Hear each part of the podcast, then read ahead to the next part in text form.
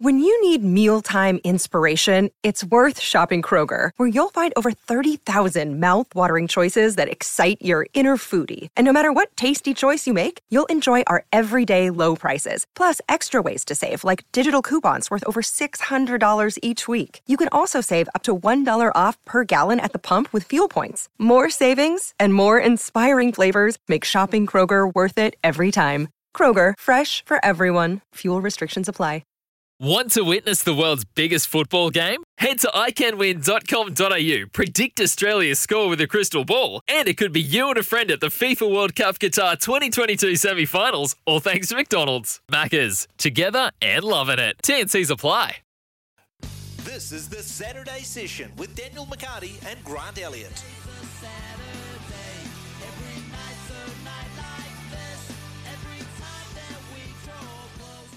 Happy birthday, happy birthday to you. Happy birthday, happy birthday. I knew it. I had a feeling. Good morning, Grant. I had a feeling that my voice was going to come over. Is that is that embedded in the system forever? Yep. Does S E N Z have rights I, to I, that, I, or can I yeah, yeah, there were, take those got, with me? If you, you've clearly not read your uh, contract particularly well. You basically sign over your life. Wow. All your thoughts. They're recording your thoughts at night too. I might actually get another gig for that because I sound very clear and melodic. You sound like something. Good morning, Grant. Good hey. morning, everybody. Welcome into the show. This is the Saturday Session. Happy birthday to us. And to all our listeners and Happy friends of S E N Z. One year.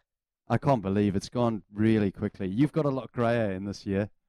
Have I? Yeah, I reckon you I have. I didn't think that was possible. see, see, this is a function of covering Wellington sport for twenty years, Grant. We should do it before and after of me now because I reckon I'm going to... Uh, I had a haircut yesterday. Really grey. There was a lot of greys. Yeah, and you've trimmed the beard too. Yeah, trimmed it up. It's the first birthday. You've got well, to look good for exactly. your birthday. Yeah, so happy birthday to us, S E N Z, and to you, the listeners. Thanks for your support. Uh, we've loved it. Uh, we're only a small part of the station now, aren't we, on a Saturday morning? But I must admit, I, I love arriving, working with Grant and Ben, um, and speaking to you. Um, you know the number, and we'd love to speak to you today on oh eight hundred, one five oh, eight one one. The lines are always open. You'll get through straight away, um, toll-free as well, so there's all the incentive you need. And you get to speak to um, a former Black Cap and top bloke and uh, Grant Elliott um, and myself, Daniel McCartie. Uh, we are through till one o'clock. Ben Francis, producer extraordinaire. Happy birthday to you, Ben. Thanks for the early stitch-up. I had no idea about it, Grant, but I uh, fully endorse it. Yeah, thanks a lot, Ben. Happy birthday. And yeah, we, you've got a little treat for us here that we can only open a little bit later. It says, happy birthday, Snake and Jav, and a little parcel which has Please on it... await instructions from Ben. And there's very suspicious additional information on the actual package. Fresh produce, produce. urgent. Urgent, thanks. It sounds like it's going off to me. It's scary. It's scary. Ben, t- tell me, t- tell me the highlight of your twelve months. On S E N Z, clearly not the Saturday Session. Oh, probably. Well, Saturday Session's definitely on the list, especially working with two icons like Daniel McCartie, radio sport extraordinaire, and Grant Elliott, the man that cost me one hundred twenty dollars in twenty fifteen. Oh, are you still going on about that? He's yeah. never going to let it go, mate. What about the shirt? And you need to let it go that he's not going to let it go until you let it go that he's not going to let it go. I won't let it go. But I'm I'm letting it go, and I sent him a shirt. Leave it took me leave. a year to get in, get in that shirt down there. Well, I'm going to blame it on COVID. And let me guess, it doesn't fit, Ben, considering how small he is and how big you are? No, it tall, that is. He's fit, big, yeah. ladies and gentlemen. He's not wide. He's not wide. He's just tall. It's stretchy material. Yeah. No, definitely, hi- definitely a highlight would be doing the Saturday Session, but uh, from a personal perspective as well, getting uh, at the Oki, the dart show, up and running is uh, was quite a, quite a highlight. So, yeah, very pleased with that. There was a single tear during the first show of that, wasn't there? Might have been two. Rolling down the cheek. Might have been two. uh, welcome aboard. Uh, welcome aboard, everyone. Ben, Grant, myself, and you. oh eight hundred, one five oh, eight one one, eight eight three three. The lines are open. We want uh, you to play a significant part of the show, as you do each and every Saturday. Uh, what else is coming up? Well, it's been, uh, it's been a hot seat for the All Blacks. Really now, hasn't hot. It? Um, and staying on the theme of hot, we are going to talk hot. We're going to talk the hottest of the hot, the hottest sport there possibly can be, because we're, we're all about the big, uh, the big, big events, and the crazy stories out there. And uh, we're going to catch up with Clint Meyer on the national chili eating competition. This is the thing, Grant. This is an actual thing. Didn't and I think get... they're deep into this. I think they're in heat seven of the uh, the National Chilling Eating Champs in Christchurch. We'll catch up with them a little bit later this hour. And our Saturday Dale, session legends. Oh, D- Dale. And, and Dale. Is Dale making an appearance? No, I don't think Dale is. I don't think Dale is making an appearance. Oh. And and after twelve o'clock, our Saturday session legends segment. Last week Ooh, we uh, talked about the, good. we talked about the game that no one should talk about because it was the anniversary of uh, the two thousand nineteen Cricket World Cup final. We spoke to Mike Sandel about that uh, extraordinary game, that painful game, his wonderful career of over ten years being manager of the Black Caps. Uh, well, there was another anniversary last weekend, uh, twenty-two years ago, twenty-two years ago, Grant, uh, in front of over one hundred eight thousand people in Australia, uh, the Wallabies, looking for the eleventh straight Test victory, took on the All Blacks in one of the more extraordinary games of rugby. The great John Eales described it as the most remarkable game he ever played in. That's something from a guy who won two World Cups in ninety-one and ninety-nine. So in two thousand, the All Blacks uh, played uh, Australia. Many have called it the game of the century, which I thought was a bold call considering it was the first year of the century. Uh, but, of course, uh, that extraordinary uh, Bledisloe Cup encounter uh, in Australia. Well, how We're fitting as well to follow that up from the two thousand nineteen Cricket World Cup, which was called the game of probably the, the one-day era. You can't really top that. If you're an English fan, if you're a New Zealand fan, you want to forget that. But, you know, we're very blessed to get these um, these guests on our show, especially in the Legends segment. They give so much insight, but to follow it up with the, the rugby game that is tipped as the game of the century. I was obviously a Springbok supporter in those days. You still so are, probably, according to a lot of our callers. What? I know. I tell you what, if you call and you call me, uh, call in and you call me a Springbok supporter, we are, we're dropping the line. I don't know. Can we do that, Ben? Well, that, can Ben can, you, you can't. Um, but you're line. trusting Ben to actually drop the call. Yeah.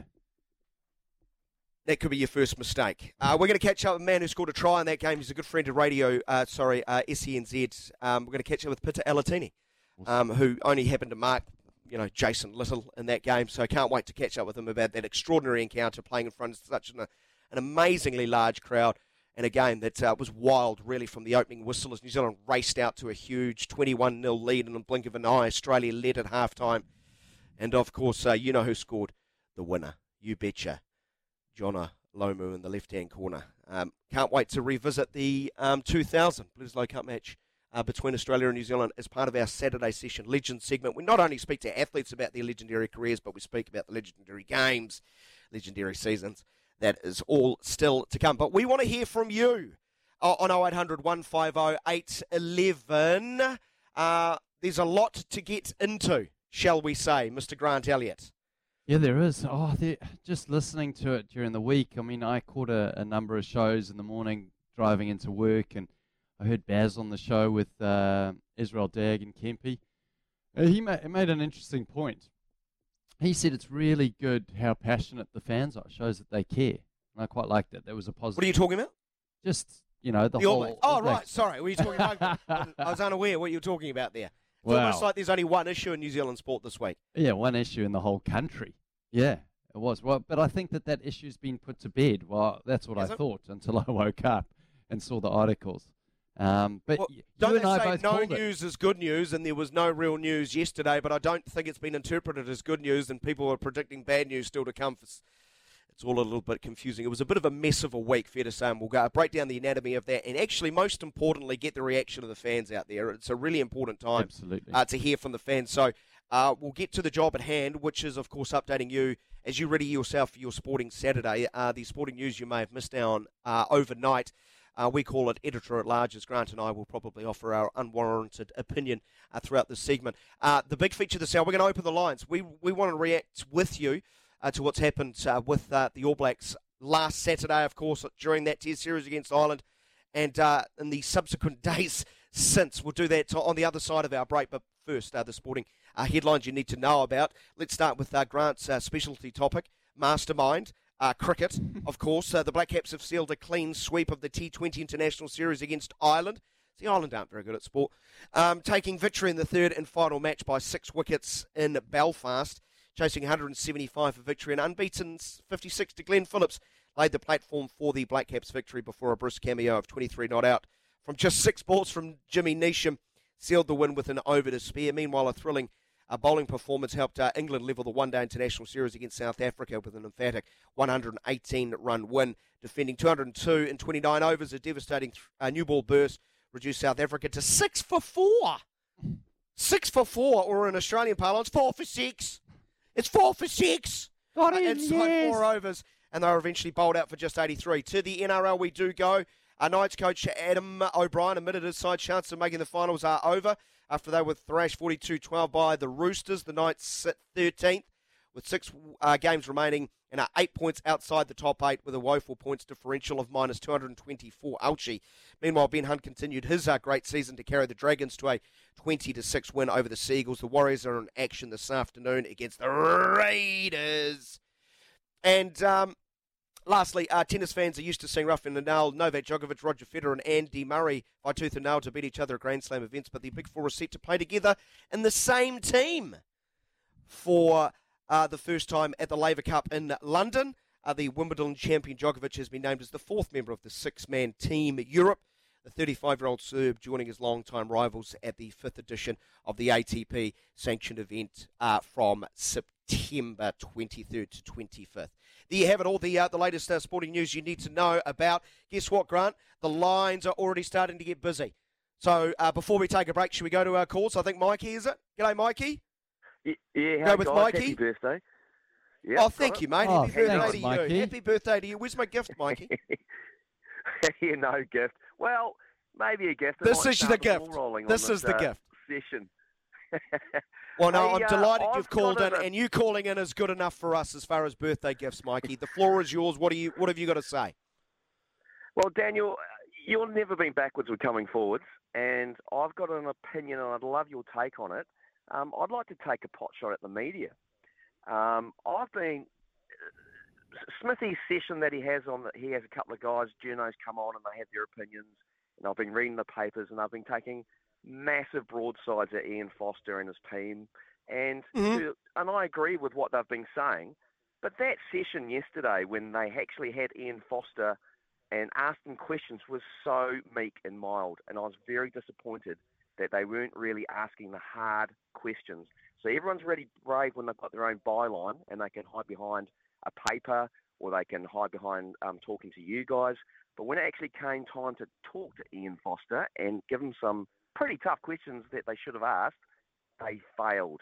And I'm just curious. So, th- so they were too nice. Might be on that. That they were too nice in they some were... way. Mikey, I, I think ov- overall, the sentiment you are projecting to me is one I agree with. I think it is much easier um, from the comfort of your home if you're writing an opinion piece to, to fire broad shots. It's much more difficult to look Grant Elliott in the eye and say your Wellington Firebirds were rubbish. Um, I, I might say it on air, but, but, but I think that's I you think that's human nature. That. Yeah, yeah, I did. I did used to do that. But but but Mikey, can I take you back? Actually, I must admit that before the game, I was a little bit worried where the All Blacks' heads were. Um, I was in an event where a senior All Black um figure in the management team spoke, and I, I thought it was going to be one of those pretty standard X's and O's. This is how the game's going to go, so on and so forth. Rather, my attention was grabbed by the fact that this person had multiple unsolicited cracks at the media. The appalling New Zealand media, um, uh, I might be paraphrasing there, but that, that certainly stuck out to me. And I did wonder where the heads were at. Such a primitive way to look at things, you know, to, to, to lump all the media in one go. Um, but I think, it, I, I, I, Mikey, I don't think New Zealand media or any media should be above reproach.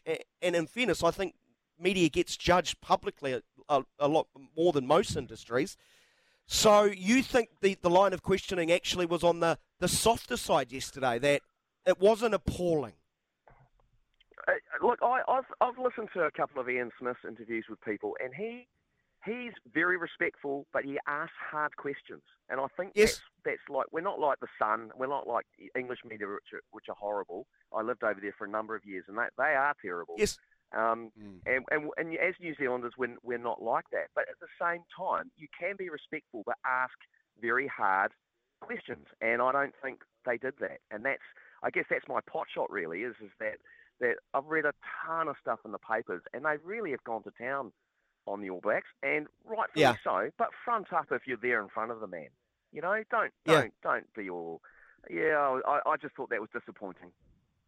No, no, and before Grant leaps in on this, I'm glad you raised this, Mikey, because one of the questions I had written down, um, because then I saw that the after the press conference was cancelled, the All Blacks media manager, uh, Joe Malcolm, in her well-publicised LinkedIn post, certainly implied, at least to this reader, me, I'm talking about me, my own interpretation, that the coverage has been unfair, nasty, hurtful.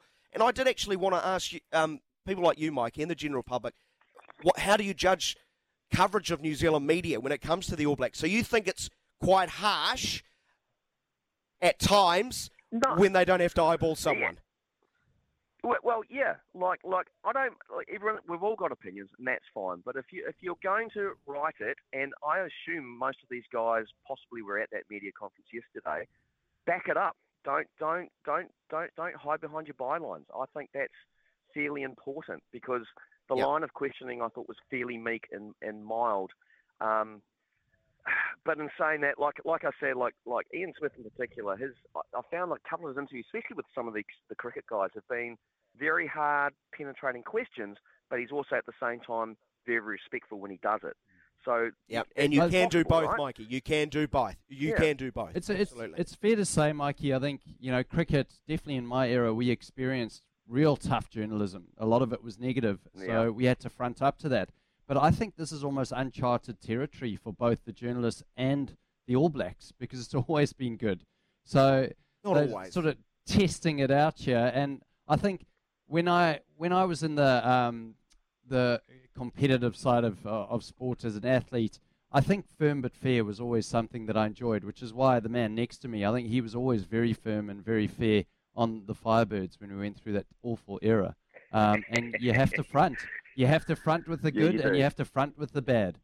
Hey, Mikey, happy birthday yeah. to you, mate. Thanks for kicking us off. Have a yeah. great Saturday. Thanks, Mikey. It was uh, Mikey in Christchurch. Let's go further south. Our good mate, Dean. Happy birthday to you, Dean. Happy birthday, mate. I had to turn the radio off yesterday when I heard Forster speak. I couldn't believe it. That is the worst, whatever it was, that he was dribbling out. And the one word that really resonated with me, and it'll resonate with you lads too, is he said he will be held accountable. Does he even know the meaning of that word? Oh, that would have been the first question I would have asked if I was a journalist there. Yeah, can you spell the word? Do you actually know what it means? Because his accountability is finished. He shouldn't be there. But you we wanted accountability know. yesterday. There still might be accountability wanted, in three, four, five days, three weeks, three months, nine months, three years. Wanted, what, wanted, what did you need wanted, to hear, Dean? What did you need to hear from Ian Foster to make him accountable? I needed to hear him say, you know what? I absolutely love the opportunity to have the best job in New Zealand, but I realised that it's just, it's a bridge too far for me. Just like Wayne. You wanted him to resign. And walk away. Is what you're absolutely. saying, Dane. Anyone, anyone, anyone with any credibility or accountability for the performances that he's, he's the, he's the captain of the ship. And it's terrible. He just needed to do what Wayne Smith done and keep his head held high and say, look, man up and say, look, I'm just, unfortunately, I don't believe I'm the man for the job. Because we all know he's not. That that interview was horrible.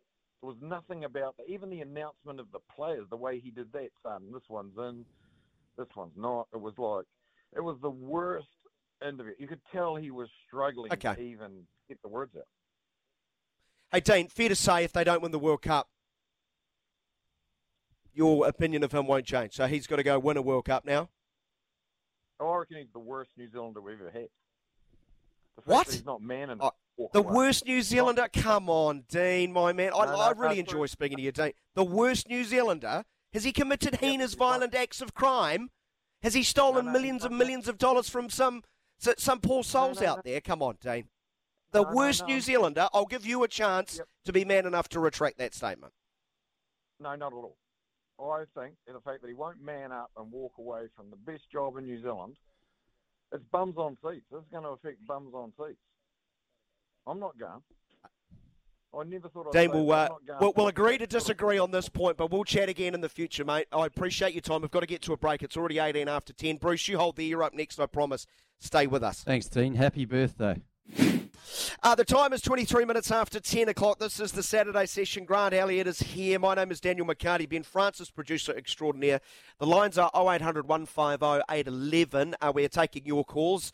um, and we'll do a lot of that today. We've sort of cleared the decks for you. Um, understandably so, it's been quite a heated week in New Zealand sports, especially when it comes to the All Blacks. Uh, Bruce has waited ever so patiently. Bruce, Grant and I, firstly, would like to say thanks so much for that. Uh, that is a very kind birthday gift to wait through a whole ad break uh, to get your turn on radio. Thanks for joining us. Thanks, Bruce. Happy birthday. Uh, likewise, gentlemen. Um, and well done for the last year, and, and uh, let's enjoy the next twenty. Um, I've always been a patient person. I, I blame my mother for that, I think. So, yeah. Hey, just one quick quick comment, and I don't want to make this personal at all. I've heard Dean, the last caller, all week has been hammering uh, Foster and co all week. And uh, listen, we love our game. It's, it, it is maybe still the national game, but that's changing. Um, but it's a game of rugby. Um, the gentlemen are trying to do their job. They don't want to lose. And let's just um, leave it at that. You know, there comes a point where it's, we hear too much. So can I just change...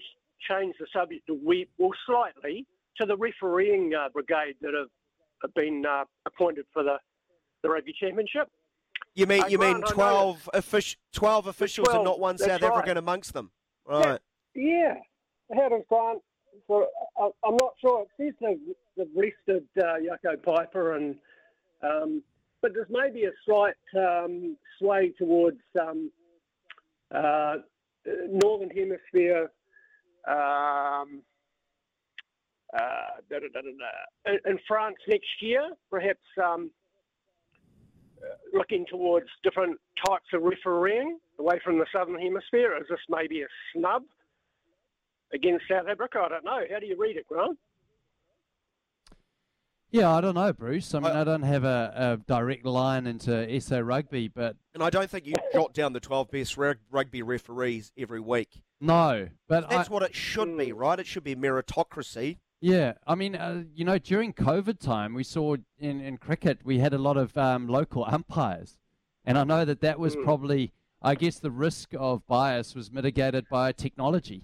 Um, so I, it's just the interpretation of the rules in rugby. When you have a hometown referee, you do not want to put yourself in that position as a governing body. You always want it to be, um, you know, someone from uh, another country to uh, to avoid that bias call and to avoid people burning the stadium down. Bruce, we don't want Loftus. Are they going to be playing at Loftus? Is Loftus a they venue? Got, they got Ellis Park. Ellis Park. Oh, always tough. Tell you what, Bruce, when you get to Ellis Park, high altitude, sucking your oxygen through a straw there, that is a tough, tough place to play. Yeah, hey, hey Bruce, you, you, you're, you're, taking a level, you're taking a level-headed approach to where the All Blacks currently are. It's sort of, you know, polar opposite to our previous caller. So what are your expectations then for this trip to South Africa? Uh, I'd be realistic and say if they can win one of the matches, Uh, they're probably doing pretty well. It's a pretty hard place to play. Um, look, look. Two, the second and the third match, we, we watched two different referees make probably three very divisive, maybe incorrect decisions, which which made a huge impact on the game. And you know the three, probably the three decisions. So if that, you know, if those hadn't happened. And most people agree that they were ridiculous decisions. Um, you know, the, the results would have been very different. We may have been talking about a, uh, a two one series win to us. Well, it would have been two nil uh, at that stage because, what, New Zealand won the first well, test comfortably. So I, I, yeah. I think okay, that scoreline did flatter right. New Zealand a little bit.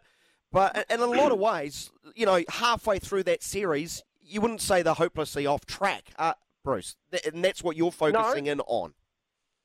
No, that's right. And hey, we, you know, we had two or three pretty useful players that were out through injury or other reason, um, which really sort of messed with the, the combinations, especially in the, the midfield.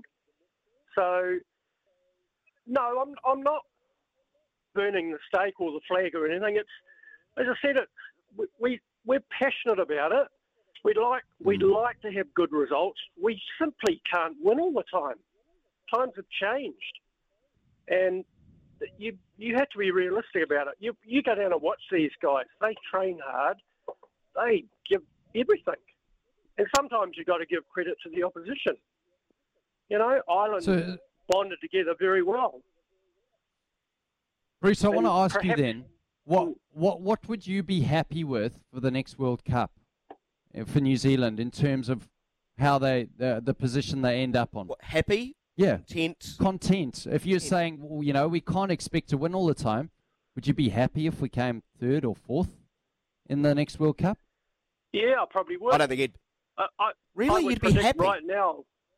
Well, France France have been nurturing an incredibly good side for the last four or five years, and I expect probably France to win it.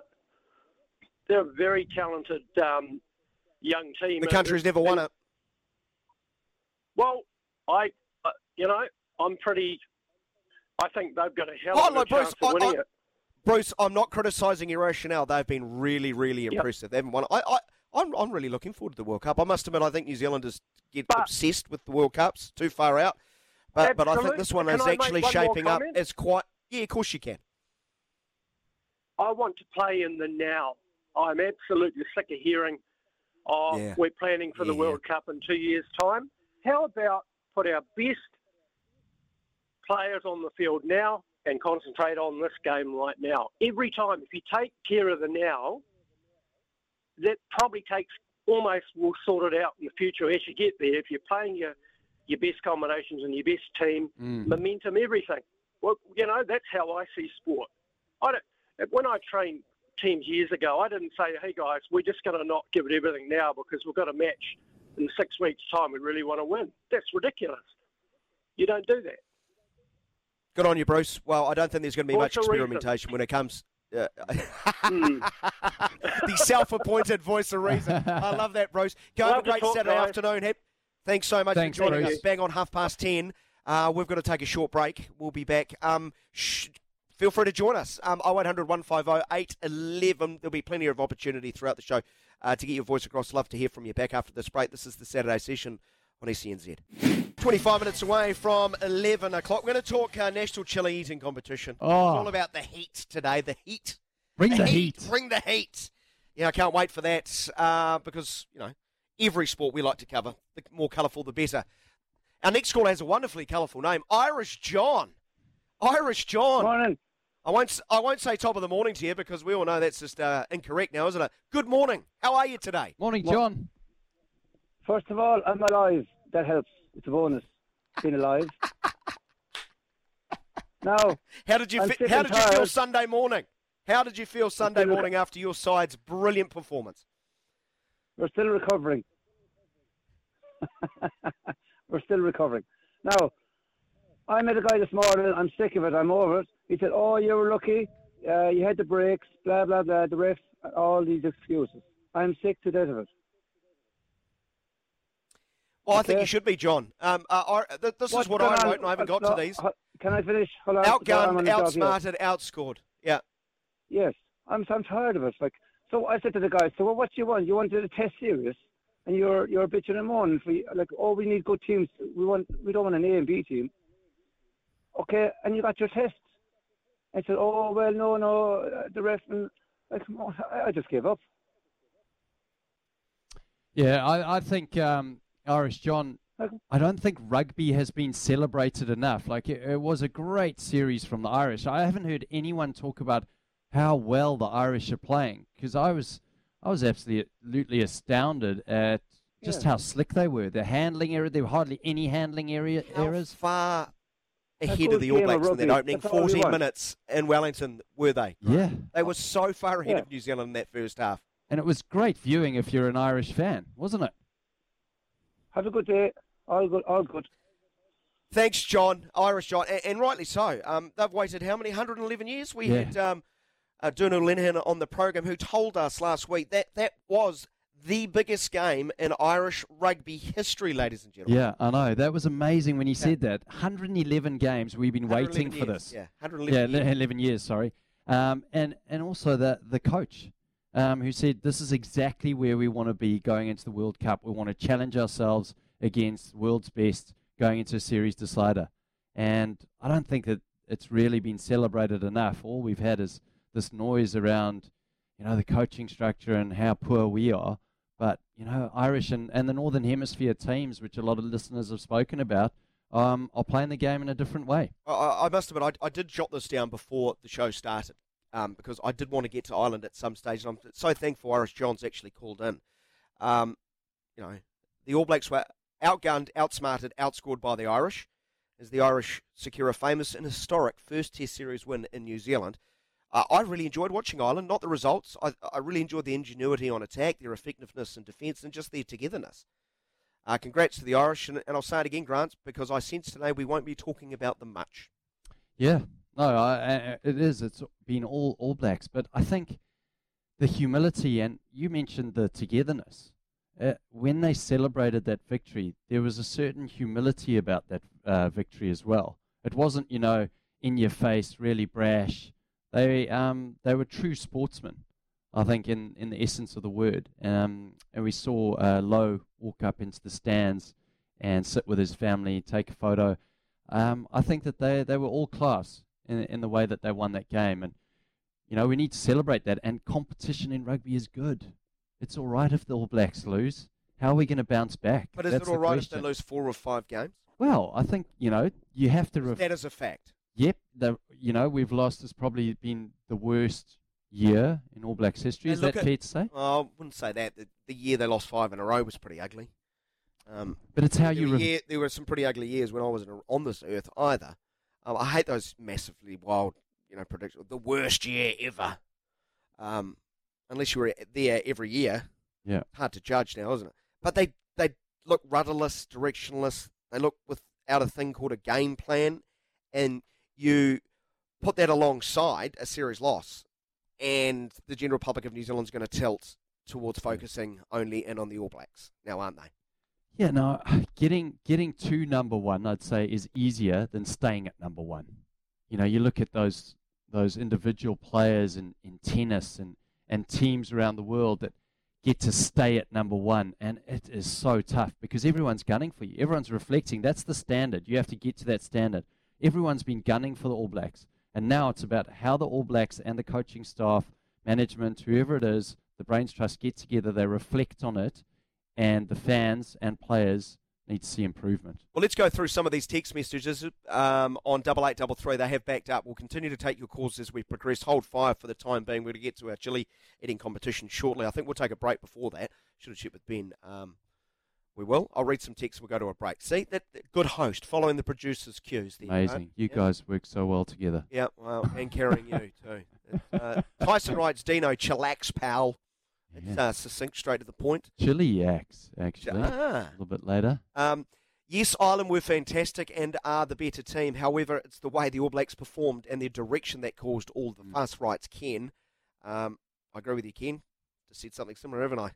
Um, Brendan and Marston writes, good morning, gents. The All Black, uh, so the Black Caps did something the All Blacks couldn't do, and that was beat Ireland in not one but two series. No, oh, no, no, no comment about the cricket. No, no, he's going to. Not yet. We'll speak uh, about J- the cricket J- later. Jason writes, forty-four-year-old All Black supporter, no more. Foster makes me sick and angry. Wow, that, I mean, Jason, Jason, I, I feel for you, bro. I, I do. Uh, why, why would you be feel sick about a coach and a team winning games? I, I just, I don't get it. I, I don't get it. Um, Dean writes, um, guys, a nice guy does throw his mates under the bus. I'm very pleased Fox is gone also. Kit's not Plumtree's fault. The forwards are rubbish. He can only coach what he's given. And that's the thing, like, a lot of talk about the, the coach. The players have to bear a fair bit of responsibility too. Yeah, no, there hasn't been much about the players. I think, you know, Sam Kane's come out of this all right. We've still got the captaincy next yeah. to the name when... A lot of media who were filling in the blanks after the uh, New Zealand Rugby Union's, uh, sorry, New Zealand Rugby's uh, radio silence, um, throwing darts against the darts board, I, I guess, suggesting he was going to be gone. And hey guys, happy birthday! If it gets announced in the next few days that Jason Ryan and Leon McDonald come in, uh, Robertson's probable wanted assistance. I think Foster's gone after the Rugby Championship, and Barbarian team need to get two new coaches as Razor uh, will come in, and the four of them will take the team on the Northern Tour to build new mindset. Uh, we have the players. I uh, do appreciate your thoughts there. Um, yeah, I, I do wonder where we're at if they go to South Africa and lose, which is um, a distinct possibility considering the form that they have shown in recent times, the fact that South Africa are pretty darn good at rugby too. Yeah, and I think the telling thing in the press conference was the defence of the rolling malls. So that comment there, you know, who's probably got the best defence, the rolling malls? Crusaders. And Jace Ryan is in charge of that. So that's not the... the worst um, comments, I think. Um, but I guess there's more to come, isn't there? There'll be more oppo- strategy. There'll be more opportunity for you to join us on the show. It's seventeen away from eleven. We'll just start part of the rugby chat. We'll open the lines again after eleven. We promised you that. Um, the, the text and phone traffic and indication, you still want to talk about it. Uh, we will take a short break, though, um, and we'll mix it up. I can't wait for this National Chili Eating Championship. Real, real athletes, Grant. Real athletes up next. We cover every sport, every every sport, Grant, that deserves it, especially when we get to the national championship level. Uh, let's go to Christchurch. Let's catch up with Clint Meyer, who's from Fire Dragon Chilies in Northland, even though he's in Christchurch, because the National Chili Eating Championship, um, it's Heat seven, I understand. Clint, hopefully I've got that correct. Welcome to the show. Morning, Clint. Thank you, thank you. Well, not quite correct. I'm actually in the far north at the moment, so um, I'm not running this heat, but it's part of our national comp. So, um, yeah, our two-time champ, Jesse, will be going for the third time today. Um, so that's at the Riverside Markets. Um, there's a bit of a hot sauce fest, and then the grand finale, the big chili eating's at five p.m. tonight. No one likes a corrector. We love correctors. Well, what makes um, what makes Jesse... So um, yeah, so amazing. Good, so amazing that he's he's just known as yeah. Jesse. Is he the size of a marquee? No, no, no. He's not um, that big at all. Just medium sort of sized guy. Um, he's got a big mohawk most of the time when he competes. Um, but yeah, just got a solid stomach and just mentally is um, yeah, real tough. This might sound like a dumb question, but how does a chili eating competition actually work? Well, we've been going for about twelve years, so it's changed a little bit over the years, but we generally start them off on a sort of a, a medium-low chili, jalapeno or a bird's eye or something like that.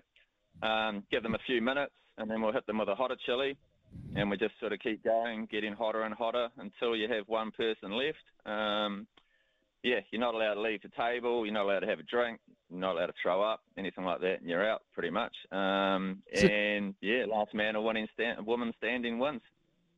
So, Clint, um, what tools are you allowed at your disposal? Like, I'm guessing when you get uh, up, mouth, to the hotter, your mouth, Grant. up to the hotter chilies, do you get a little cloth that, like, the real professionals will have a cloth on their pants? You're always worried about just how to, like, look on camera. Wipe oh, that brow yeah, of sweat they, away? They get some napkins, eh? You know, serviettes. That's pretty much about it. Um, yeah, just so they can blow their nose and, you know, wipe the wipe the uh, sweat off the forehead and the face and... yeah, yeah. So that's pretty much all they get and what they wear. So, yeah, it's, it's pretty brutal. Do you do you leave a big jug of water or milk or whatever liquid actually works best, like at the back of the room, as a as sort of a temptation, or um, you know, just a way oh, to frustrate them more? Yeah, well, they normally have a glass of milk and a glass of beer in front of them, um, or water if they don't drink, or almond milk if they don't do dairy. Um, Which is that they bring that themselves, but generally, yeah, you've got a milk and a beer, and that's the temptation um, to obviously try and get them to go out. But you know, some people can just keep going for hours, basically, um, almost like a marathon.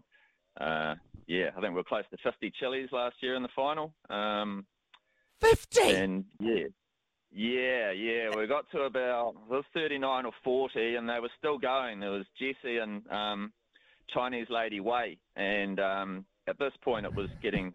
Kind of two hours, three quarters, close to three hours. Um, and then I pulled out a whole ten chilies and, yeah, she pulled out and Jesse sort of won the title. But we've got an Aussie coming over this year and he just ate one hundred sixty Carolina Reapers a couple of months ago in um, Newcastle. And uh, so that's What, for a, shits and giggles? Well, well, for, for fun on a Sunday afternoon, I'm going to eat yeah, one hundred sixty wow. really hot-sounding chilies. Well, he was trying to beat the world record of one hundred twenty-two, which an American Atomic Menace sort of had. So, um, Yeah, Greg Ironguts Barlow, they call him. He ate one hundred sixty, uh, nine hundred fifty-three grams in an hour and a half. Just one after the it's other. It's incredible. Yeah. It's Sorry, crazy. Was it called the Californian Reaper? Ah, uh, the Carolina Reaper. I think there's one in that little package I sent down, but I think I just heard what? Grant might be allergic to chili, so keep it away from him. What? What? Oh, is that yeah, what this package is? Oh, we, we've got okay, a happy yeah, birthday. We, we, we had a package from Ben. Surprise, boys. Oh, happy birthday, Grant Elliott. You get to have a Carolina Reaper chili. I was just winding oh, uh, Ben up God. in the in the break because I saw the word chili on it. Oh, my Look at word. That. It looks angry. Do, do all chilies look this angry, Clint? Because this is an angry-looking chili. Well, the one with the tail, that's the Reaper, the little stinger on it, and then the other one's the Ghost chili. But you can sort of see they've got little sort of so, spikes and... lumps coming out of them, so you know they're the real right. deal hot stuff. I mean, yeah. Right, so so the longer, the thinner of the two is the... The Ghost chili, or the Butchalokia. The, go- That's the Ghost chili, the okay. You know, around a million Scovilles. The hottest in the world. So if I just take the little tip off here, Clint, if I just take nibble. a little nibble of that, yep. will that, will that yeah. really hurt me for the rest of the show? Uh, depends how far you bite in, but it'll give you a good little, good little taste of how hot they really are. Um, but you should still be able to talk. I don't know, as long as you're, uh, you maybe got something to drink c- around and you're not on an empty do, stomach or anything. do, do, do you want to um, co-host a radio show in about five minutes? You've got two hours to go. Are you going to give it a go? Do you want me to? Yeah, I'll give it a go. But uh, Clint, I want to, I want to ask you though. Obviously, there's a lot of handstands um, in the shower after this competition.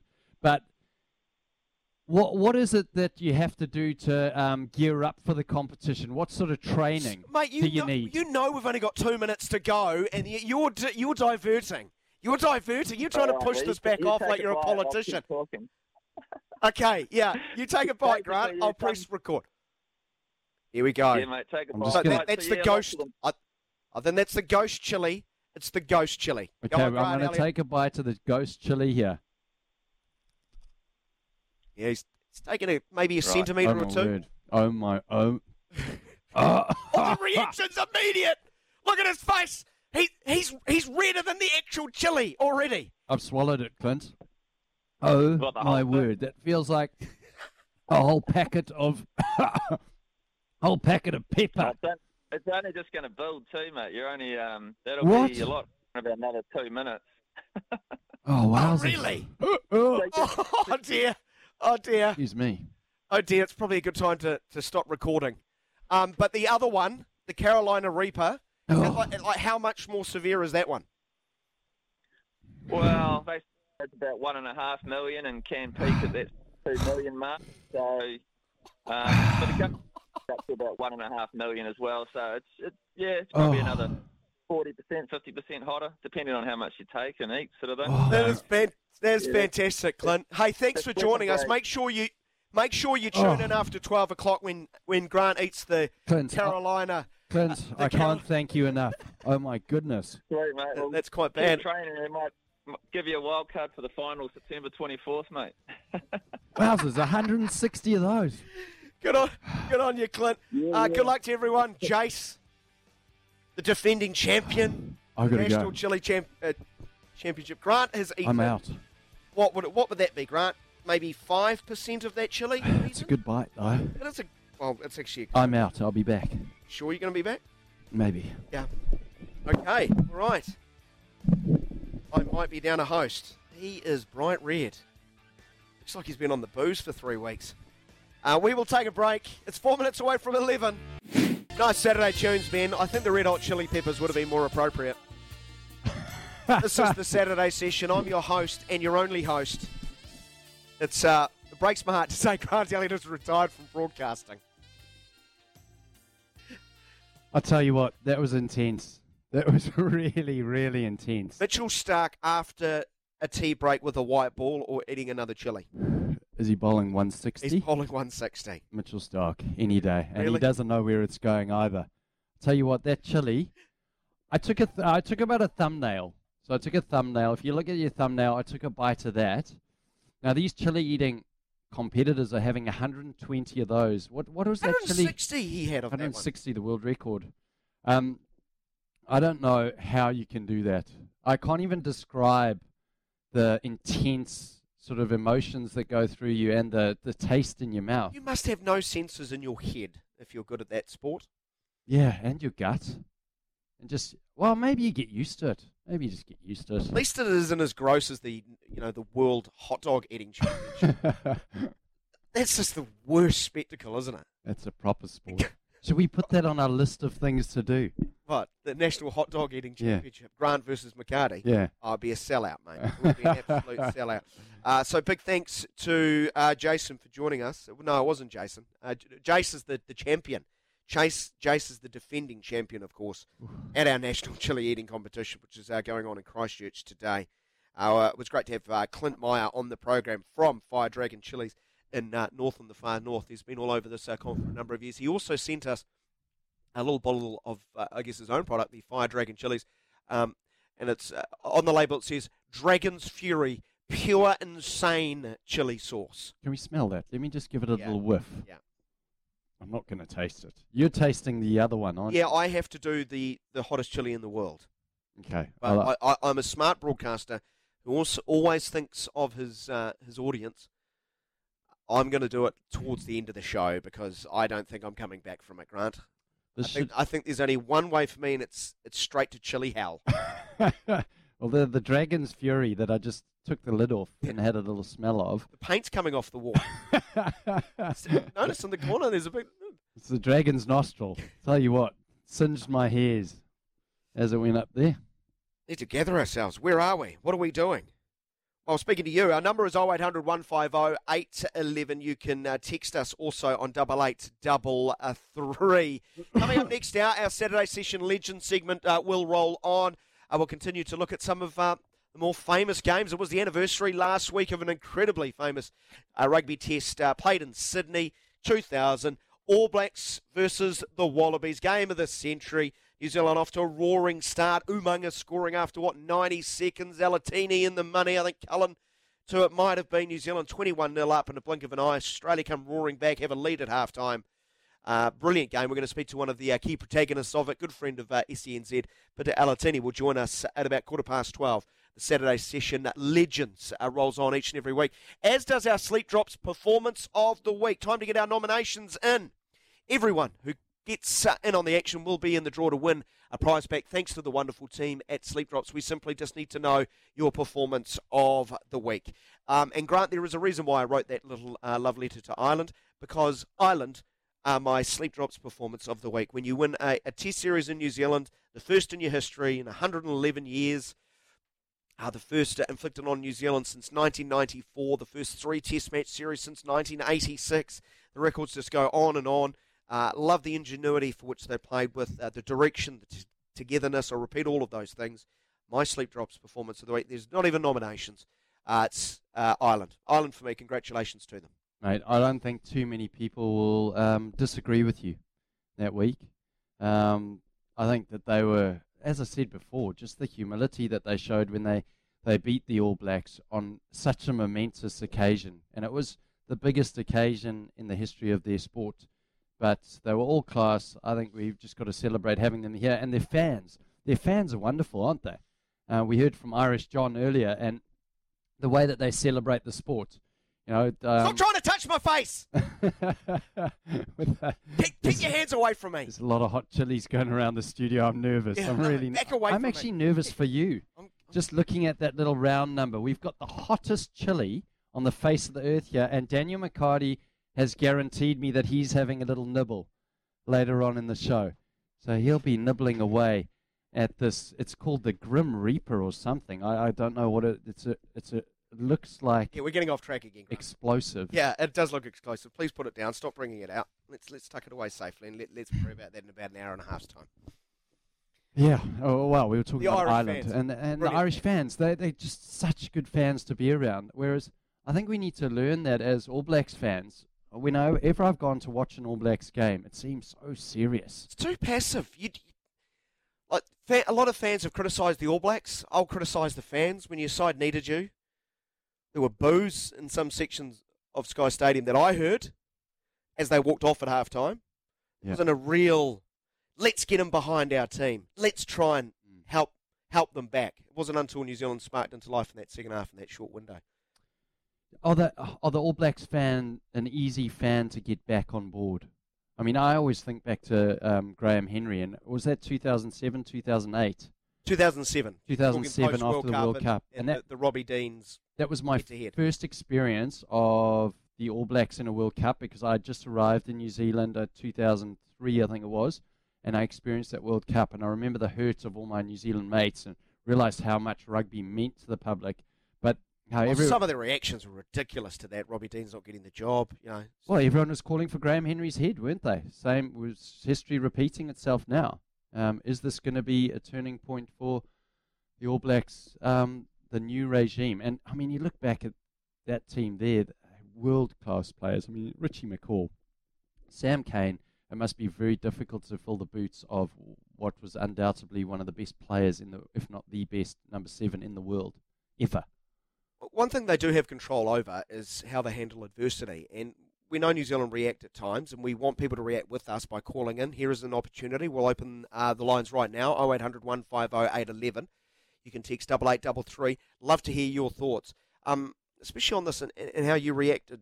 And I'll ask Grant first up, you know, we in New Zealand you know, at times react bitterly to a loss. Often the reaction is overly dramatic based on one game. However, this was not one game. This is a series. They've lost the series and puts a full stop of, of a run of four losses in five games, um, dating back to last year. The pressure from the public and the media is always going to be intense, but the questioning is always going to be predictable, likely predictable, right?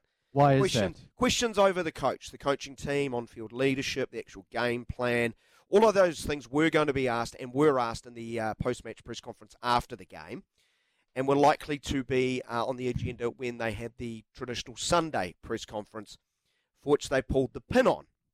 Uh, that press conference was, was canned. Such a weird move by N Z R, don't you think? Mm. Cancelling a press conference. Someone I know and respect who happens to work in the murky world of um, politics, um, the realm of true master media manipulators, Grant. Um, he said to me, and I'll pull out the, the message he sent, cancelling a press conference is such a bad idea that when Rudy Giuliani was told by his aides that he had mistakenly booked the Four Seasons Landscaping and not the Four Seasons Hotel for a post-U S presidential election presser, they went ahead with it anyway. you, you don't win. It serves no purpose, right? Yeah. You go silent, the noise continues, and when you can't cancel a press conference, it does nothing to that murky world littered with troglodytes that are social media, which is probably where more of the hurtful, true, nasty comments are coming. Yeah, and it, all it does is it uh, manifests itself over another twenty-four hours.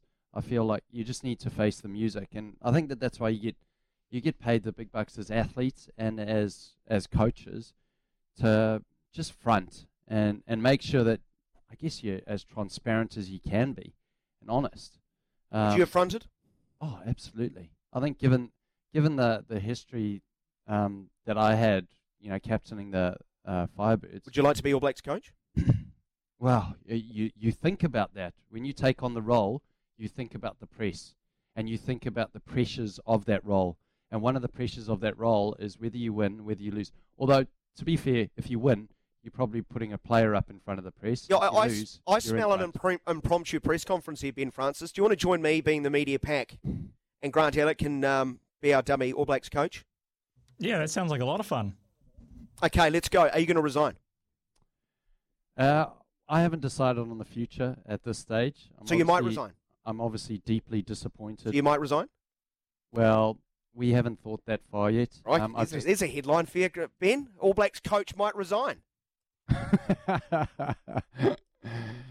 Uh, what we are maybe, concentrating maybe on. You, maybe you need to hire someone better to prepare you before this, this press conference. Get Dean. I'm not, I'm not sure that's a great start to it. Daniel McCartie from S E N Z. Okay, I'll be All Blacks coach. Hit me with the questions. Go on. Oh, you're going to resign? No.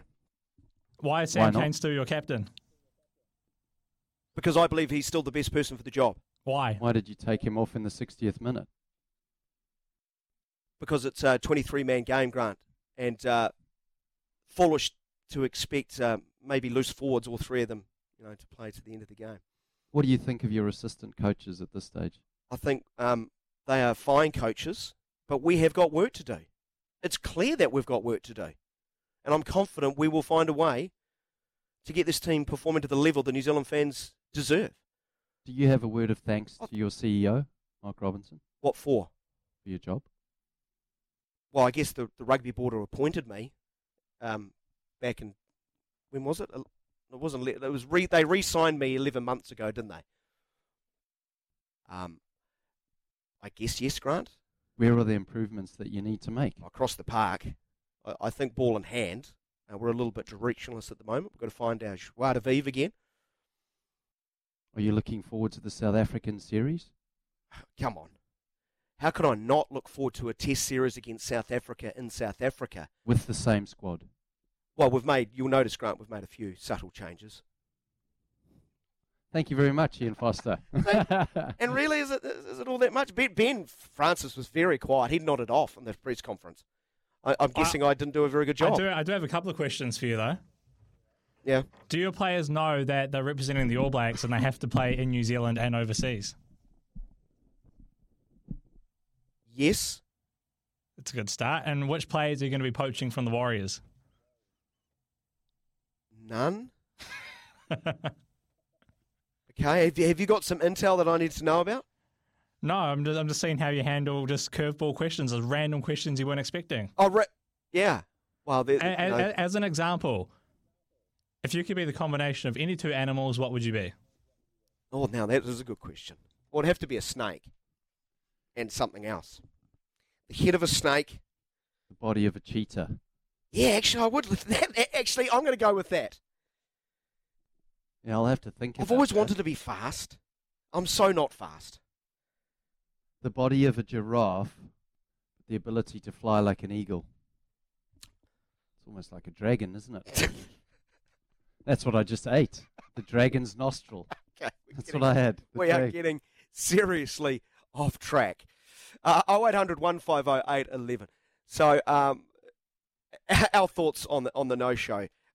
The the question to, I, I guess, what we want to put to the fans, Grant, um, and, and you asked this of one of our callers earlier. Um, I, I Are you assuming that this coaching group, with maybe the odd subtle changes in an assistant, will be the, the coaching group that takes this team through to the, the World Cup? Because last week you said the All Blacks coach was...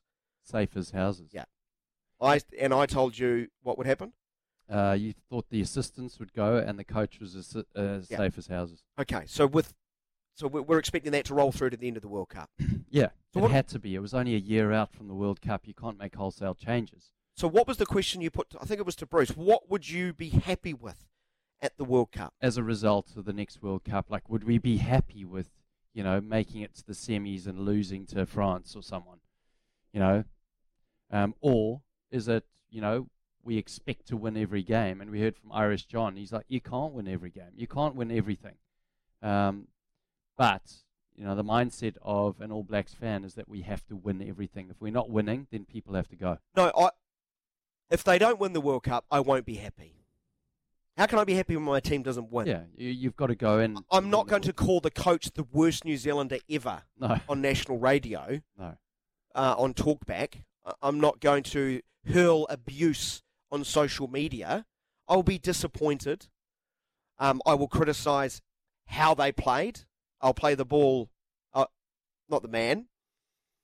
Um, but I won't be happy if they don't win the World Cup, Grant. I'll, I'll say this, uh, Daniel, and to all the listeners as well. I'll say, I think I've got a, a fair amount of perspective about sport and the results. Yes. And... all I want to see as a fan and as a player playing in the team of colleagues and mates is that you want to see absolute desperation. Like this, you know, we're going to speak to Peter Alatini later. You know, we've watched the highlights of that game. Desperation. And as a fan, if you see desperation and you see dedication to, y- to your country, because you're playing for your country, you're playing for your fans, then I think that's all you can ask for. Effort. Yeah. And you want to see that effort. That's all. And whether Did you, you see effort last week? You know, I saw mistakes, and I saw, um, I guess, there wasn't that confidence to take the game on. That, that's what I saw. It's a, yeah. it's a team that's gun-shy at the moment. Yeah, I think they're dedicated, but just, yeah, maybe a little bit gun-shy, but unsure. Um, so I think we can get over that, but you just want to see that effort. Um, effort can be seen through actions, and if you see that as a fan, then you can be proud. Well, enough of Grant and I, and Ben too. Uh, let, let's hear from the listeners now. Um, what would you be happy with? Firstly, in South Africa, because if they go to South Africa and lose badly, we, we go back to the beginning, don't we? Oh. There's going to be more questions, and uh, the New Zealand Rugby Board might just stick their toes in as they have and, you know, stick with this group. So maybe we can ask uh, the listeners, and they can give us a call on oh eight hundred, one five oh, eight one one. Uh, in the short term, what are you expecting in South Africa, and what will you be happy with come the next World Cup next year, as Grant has put it to you? Do they need to win it to be happy, like I have pointed out? Um, I think I think you can not be happy, but also not be angry and love vitriol. We'll be back with your calls on oh eight hundred, one five oh, eight one one or text eight eight three three. Straight after this break, it's seventeen after eleven. Get more chili in you, Grant. twenty-one minutes after eleven o'clock. This is the Saturday session on S E N Z. My name is Daniel McCartie. Grant Elliott is here. And so too is Ben Francis, producer extraordinaire. Dave's waited through the break. Thanks for that, Dave. Welcome into the show. How are you doing this fine Saturday? Happy birthday, Dave. Oh, happy birthday to you guys.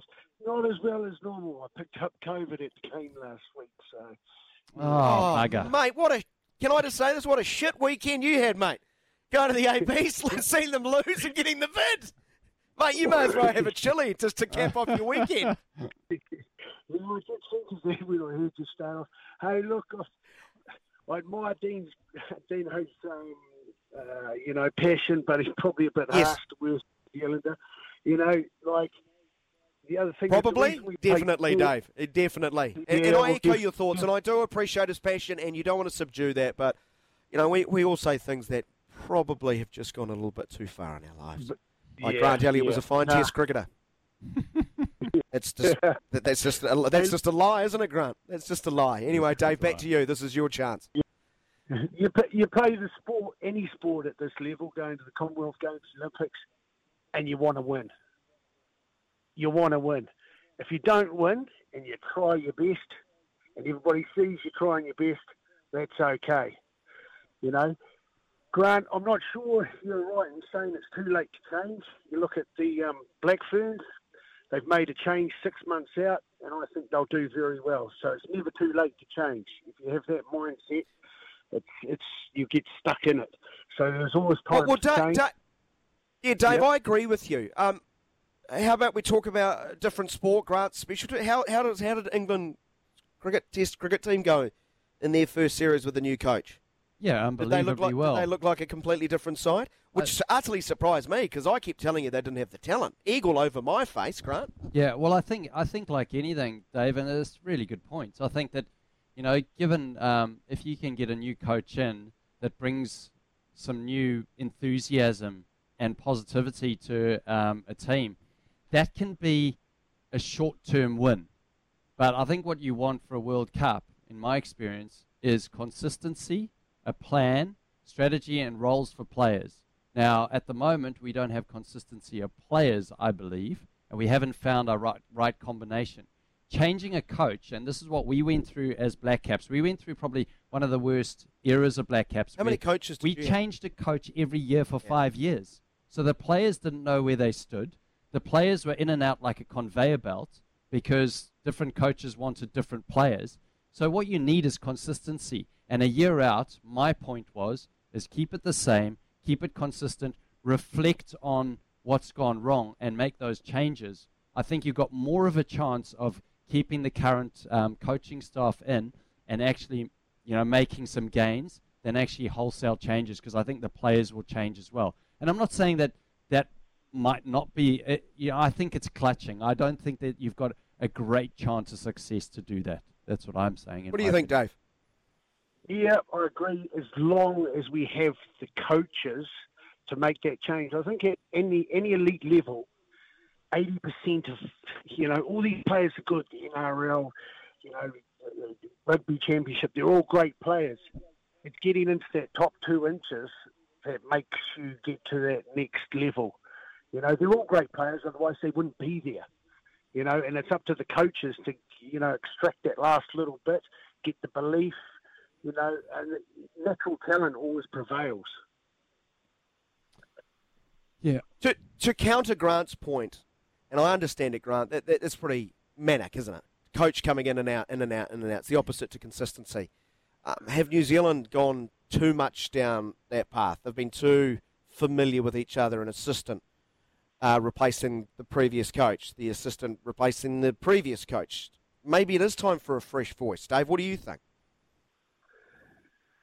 Look, I, I did think that. I didn't think that the process that when he was um, appointed wasn't quite right, because it is sort of a, you know, this is the third time it's trickled down for, to the assistant coach. The difference was that um, Shag and Ted both went and coached overseas at the Wales first and had international experience, where Fozzie didn't. He's just come in mm. and he's just been there, been there, been there. He hasn't seen another side of it, perhaps. Um, look, we, we all know everybody wants Razor. He's innovative. He probably doesn't fit the rugby New Zealand mould. Um, there's other guys out there, you know, Jamie Joseph, Tony Brown, you know, Dave Rennie. There's a lot of, we've got a lot of coaches around the world that are all very good. Otherwise, I think it was uh, the last World Cup or the World Cup before, and yeah. eleven out of the sixteen coaches were Kiwis. There's a reason for that. You know, we've got plenty of coaches and we've got plenty of good yeah. players. We just need to get that little bit better.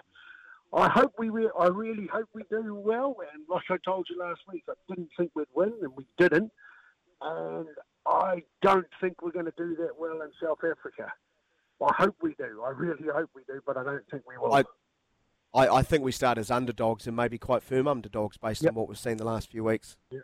Uh, uh, Dave, yeah, Dave, I want to ta- I want to t- touch yep. on one of your points that you made earlier. You said the top two inches. Daniel mentioned earlier, said we were talking about the players, and he said looked a little bit gun-shy, and I sort of agree. And I think, you know, going back to our discussion around the coaches and consistency, when you have consistency and you have players that are comfortable in their environment, they tend to express themselves a little bit more. And international yep. sport is about confidence in your own ability and expressing yourself.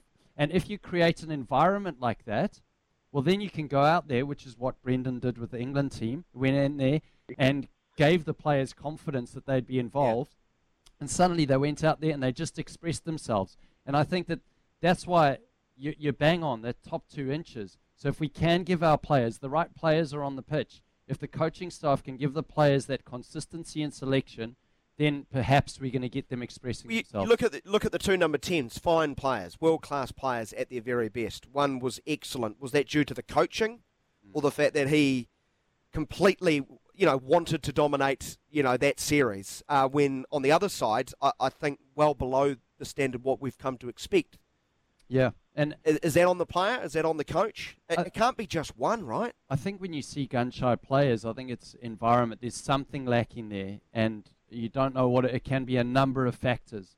But you want players to be confident. We heard Justin Marshall on our show. We had an, an hour of him every day during the, the Super um, Rugby Series, and he spoke about making those split-second decisions where, you know, you almost subconsciously... you. You're in the zone, and the only way you can make those split-second decisions is if you have experience in that position.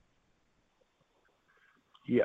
Look, you, you, case, case in point is Baz. You know, like like Daniel said, he didn't think England had a show, but it, he just gave the same bunch of players, just gave them the belief, and they turned it around.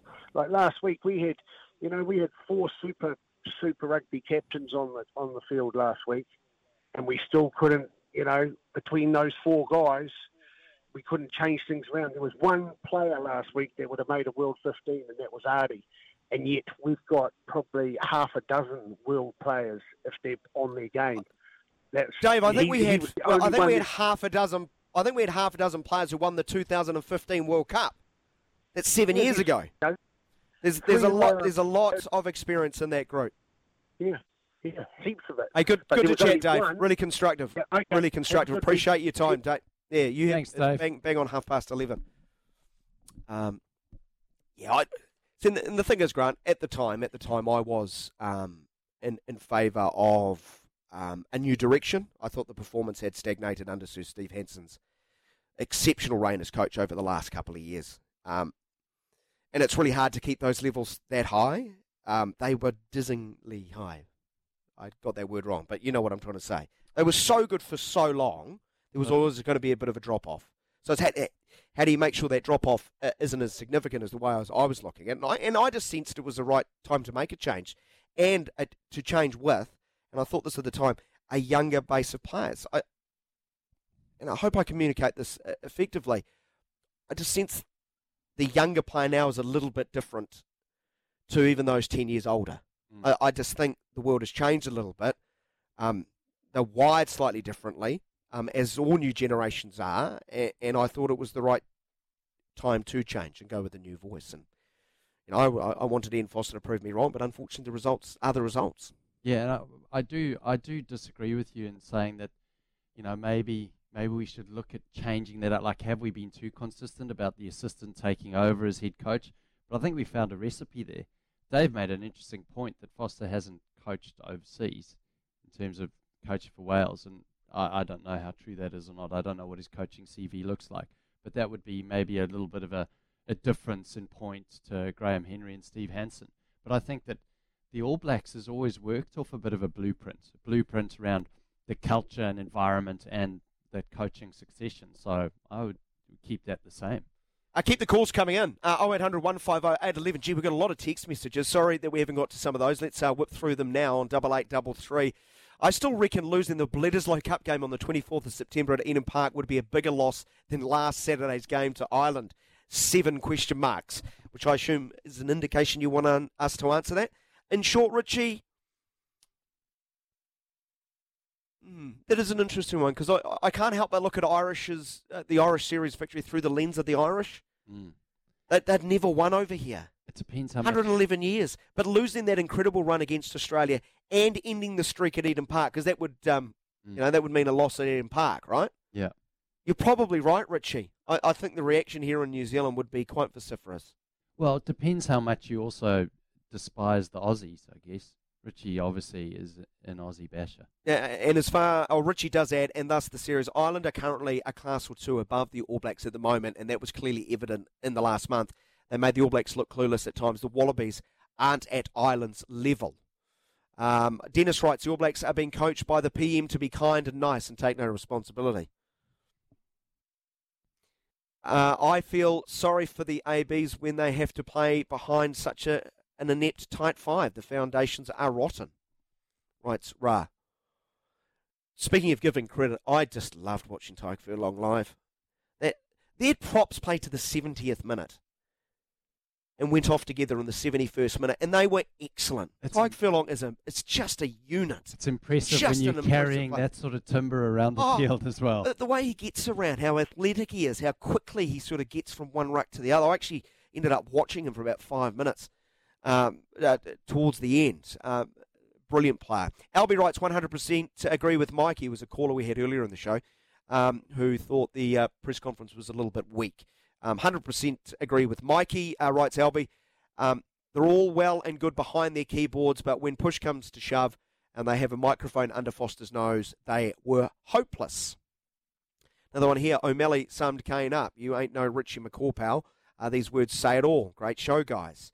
Another one, morning guys, good on you for putting that guy in his place for his sweeping, venomous statements about the coaches and players. I think we need to get really positive now and see what the boys can do. All the best to them. Great show from Brian. Hi, gents. Uh, we have never recovered from the retirements of the two thousand fifteen World Cup squad. Uh, we may not have that calibre of world-class player again for a while. Ain't that the truth? Well, you're going to see another Dan Carter and Richie McCaw playing at the same time? Um Oof. No, not in my life. I'm, I've come to that. I, I, I'm at peace with that. that no, we can. What, we have to believe a, we can. Once in a Come on, just appreciate once-in-a-lifetime players, right? No, you've got to aim high. Got to aim high. Yes, yeah, because Gary Sobers turns up every week, doesn't he? You know, they're easy to produce. Uh, good morning, gents. Uh, this one's from Mike. R B, the R E, the A B feeding, feeding frenzy. The bottom line is our forward pack had a few good moments, but no balance. They were, but on balance, they were inferior. I don't think you can argue with it. I'm not sure if some of them are past their best, but overall, Crusader coaches in the mix indicates it can't possibly be the coaching, can it? So how can we um, shoot venom, except that they were probably... Oops, sorry, the screen just went. My apologies, um, Mike. That was a good point. I think I've got it back here. So how can we um, cut venom, except that there probably isn't another head coach available going into the World Cup, and take a chill pill, people, writes Mike from Auckland. Um, Adam writes, just listening while I'm at the gym, been listening all week, and the majority of the hosts and callers have said that Ireland did great, but why would we just... Why would we, as New Zealand, just talk about them instead of how badly our All Blacks played? The A Bs are our team, not Ireland. I will always be an A B supporter. I just want them to play well, regardless of if they win or lose. Um, someone writes here, morning, boys. You have got to feel sorry for Peter. Gus dropped already. Sotutu didn't play and is safe. Bit odd. Good to see Frizzell, though, from Costa. Yeah, you're right on that one. Uh, Dean wrote back saying, don't speak for me, guys. He's the worst New Zealand coach ever. His record says as much. Well, Dean, I'm not quibbling over his record. I'm quibbling over what I heard, I thought you, you said, which was he's the worst New Zealander ever, which is just ridiculous. If I misheard you, I'm big enough to say I apologise. Um, and someone writes here, lastly, uh, wash your hands, don't touch your eyes, or go wee-wee before washing your hands, Grant. Someone sending some sage advice. I actually did yeah. when I went to Second the toilet. Second chili burns are not good, writes Mummy. The text is from Mummy. I'm just checking if it just is. Checking it, um, is that your mother who's texted in to give you some... number in and just... It's so cute. If she has texted in, that's adorable. Wash your hands, don't touch your eyes, or go wee-wee. Does your mama still speak to you like that? No, no, no, it wasn't. But I, when I did go to the toilet, I was conscious about my fingers. I didn't want to rub my eyes or anything. And you're going to have to be conscious of your fingers when you eat the Carolina Reaper later. At, I think you said around twelve thirty, Daniel's getting amongst the Carolina Reaper. In about an hour's time. We will take a short break, though. Keep your messages rolling into double eight double three. Sorry if we don't get to your text messages. There is a lot today. There are a lot. Um, the best way to uh, get your point across is to pick up the phone and actually talk to us. Yeah, people still talk. Uh, in twenty twenty-two. oh eight hundred, one five oh, eight one one. Um, back with more shortly. eighteen minutes away from twelve o'clock. This is the Saturday session. I've still got a little taste of it. About to say, just a little taste. You're fifty minutes in now, post-chili. How I'm, are you feeling? I'm just, I'm wondering about my downstairs operation now, and I I'm am, not. Well, I'm... In fact, that is the last thing I want to think about. No, but I'm thinking whether I washed my hands first before I went to the toilet now, or whether I didn't, because I feel that slight sort of like just a little bit of a nip. Speaking of downstairs operation, did you see that story about Cristiano Ronaldo and where he puts Botox during the week? No. You may want to do some research in a break, Grant. That's quite an interesting yarn. Not really something I want to Google. Cristiano Ronaldo's downstairs operation. Uh, not on the company Wi-Fi. No, no, not at all. Not at all. Anyway, time for the weekend words. This morning, quotes that have stood out to us for um, one reason or another. All right, Mister Elliott, I know you've got a very, very long one, uh, so you've just got one today, but there's a lot in there from a former All Black great. Um, I'm going to bring up a couple.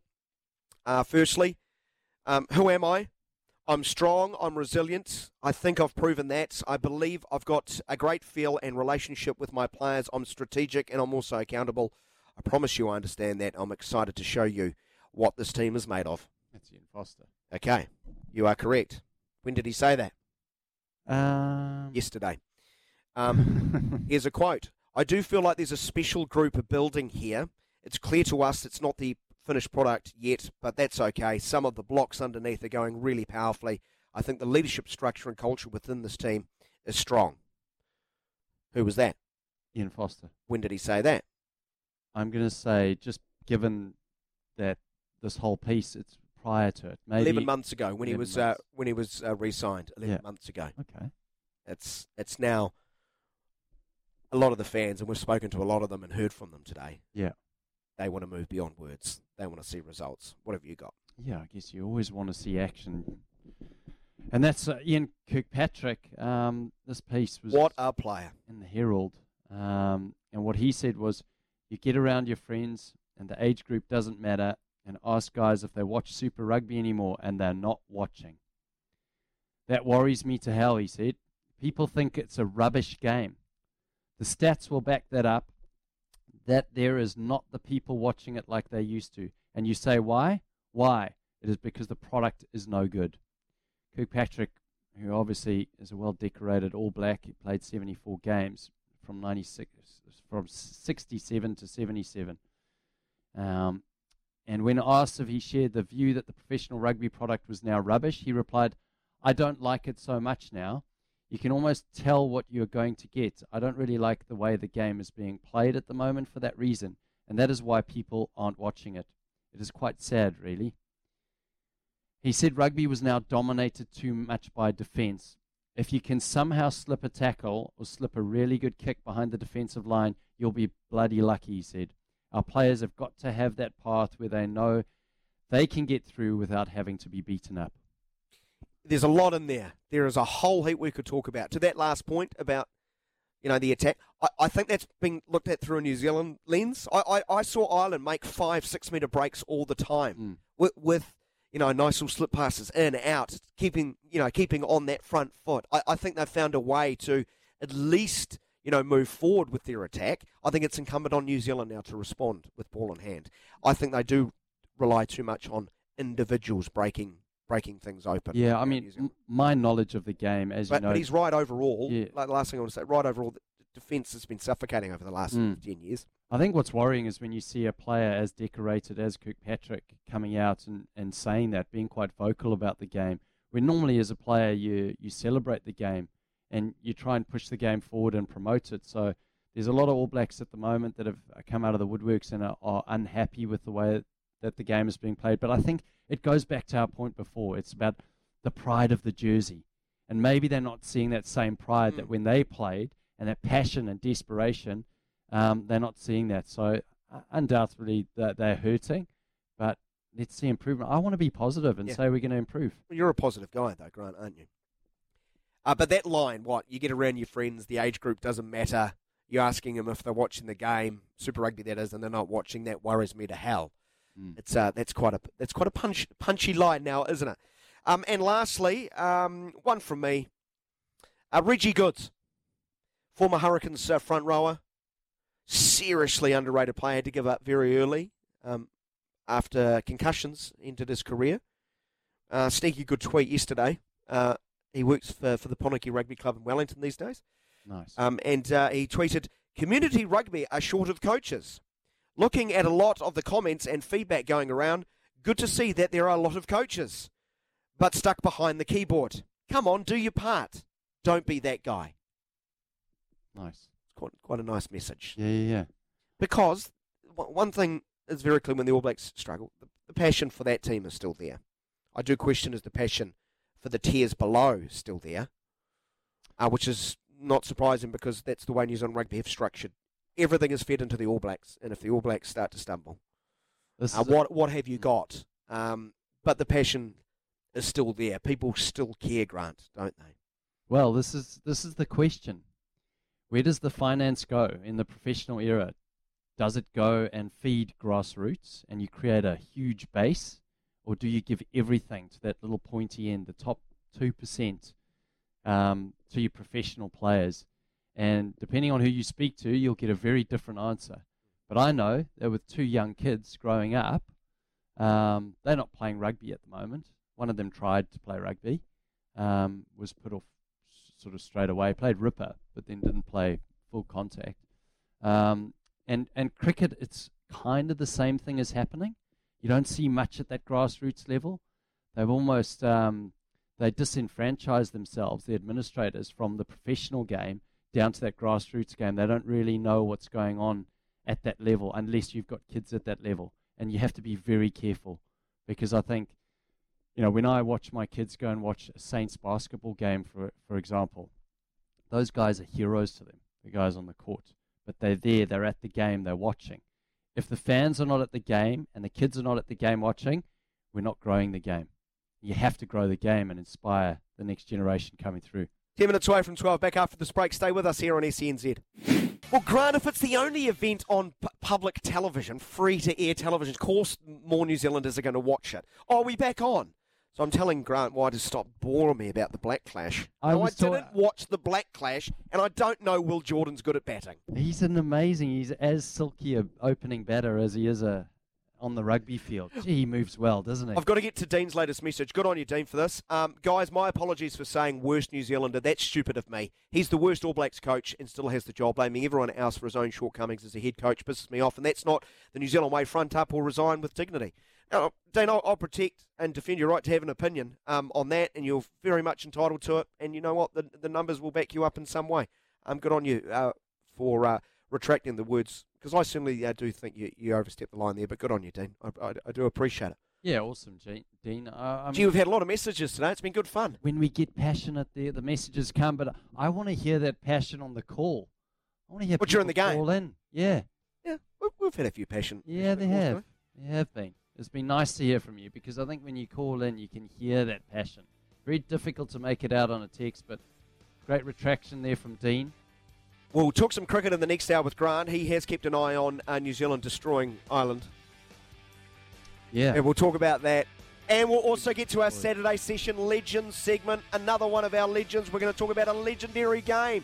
twenty-two years ago last week, the All Blacks Australia in Sydney. Need I say more? Game of the century. Peter Alatini, one of the try scorers on that game. In the opening five minutes, as New Zealand raced out to twenty-one nil. Extraordinary stuff. That will uh, be the feature from about quarter past at twelve. Uh, we'll catch up with Clado and team, and I'll also eat a chili, apparently. Yay. I've made Grant Elliott uncomfortable. I've uncovered a story that made Grant Elliott quite sheepish and nervous. Well, and a little I bit just, uncomfortable. Yeah, I don't know about it. I'm uncomfortable for him. I'm uncomfortable to our listeners. I'm feeling uncomfortable, and I'm starting to think, would I do something like this? I don't think I would. Ben, should I... Should I complete the story? Should I, t- should I tell the listener what's going on? If you're very careful with your wording, you may proceed. Okay. Okay, thank you very much. The boss has spoken. I will go. I will be very careful. I will be very careful. I, I did mention um, very briefly um, to Grant last hour, welcome into the Saturday Session if you're tuning in for the very first time today. Uh, gee, you've missed out. Where have you been? It's been good fun. And we've got more fun to come as well. A lot more to we've come. We've got a lot more to come, including eating chilies and Peter Alatini talking about um, arguably one of the finest ever rugby matches ever played uh, in two thousand. That is part of our Saturday Session Legends segment, the legendary game that was the All Blacks Australia in two thousand in Sydney. This story uh, pertains to uh, Cristiano, Cristiano Ronaldo. He's a good-looking bloke, isn't he? He works oh. hard on his physique. I'm looking at that photo that you've got open on your computer, and he's in great nick. He's in great nick. He's in better specimen. nick than I. He is Absolute a specimen. specimen. I'd, I'd, I'd pay a lot to have a body like that. Mm, good rig. Because I've paid no attention to this body over the years. Now, uh, this is from uh, Mas, Masa, Mas, Marca. It's the uh, Spanish sports newspaper. Um, it's been translated. Uh, it's no secret that Ronaldo is a fan of cosmetic operations. Botox is undoubtedly the Portuguese greatest ally. While his face has already undergone several treatments, it's not the only part of his body that has received a Botox injection. Ronaldo also had Botox injections in his private parts. More precisely, his... And I'm nodding, downstairs operation. I'm, I'm nodding there because I need to be careful with my words. The downstairs operation. Yeah. Apparently that's a thing. Apparently putting Botox in there is a thing. I've. That's the first time I've ever heard of this. Yes. Apparently... Apparently the purpose of these injections is to increase the thickness by anywhere between one, two or three centimetres. Significant if you're in a team sport and you always have to shower with the lads. Botox, anyone? Yeah. All right, we're getting off track. Grant Elliott, I did ask you to break down the New Zealand series and the white ball stuff uh, on the Stag Do tour. The Stag Do. The Stag Do tour, of course, uh, Ireland uh, in the T twenties. Uh, the T twenties has been the, the most recent of them. Uh, not New Zealand's strongest side.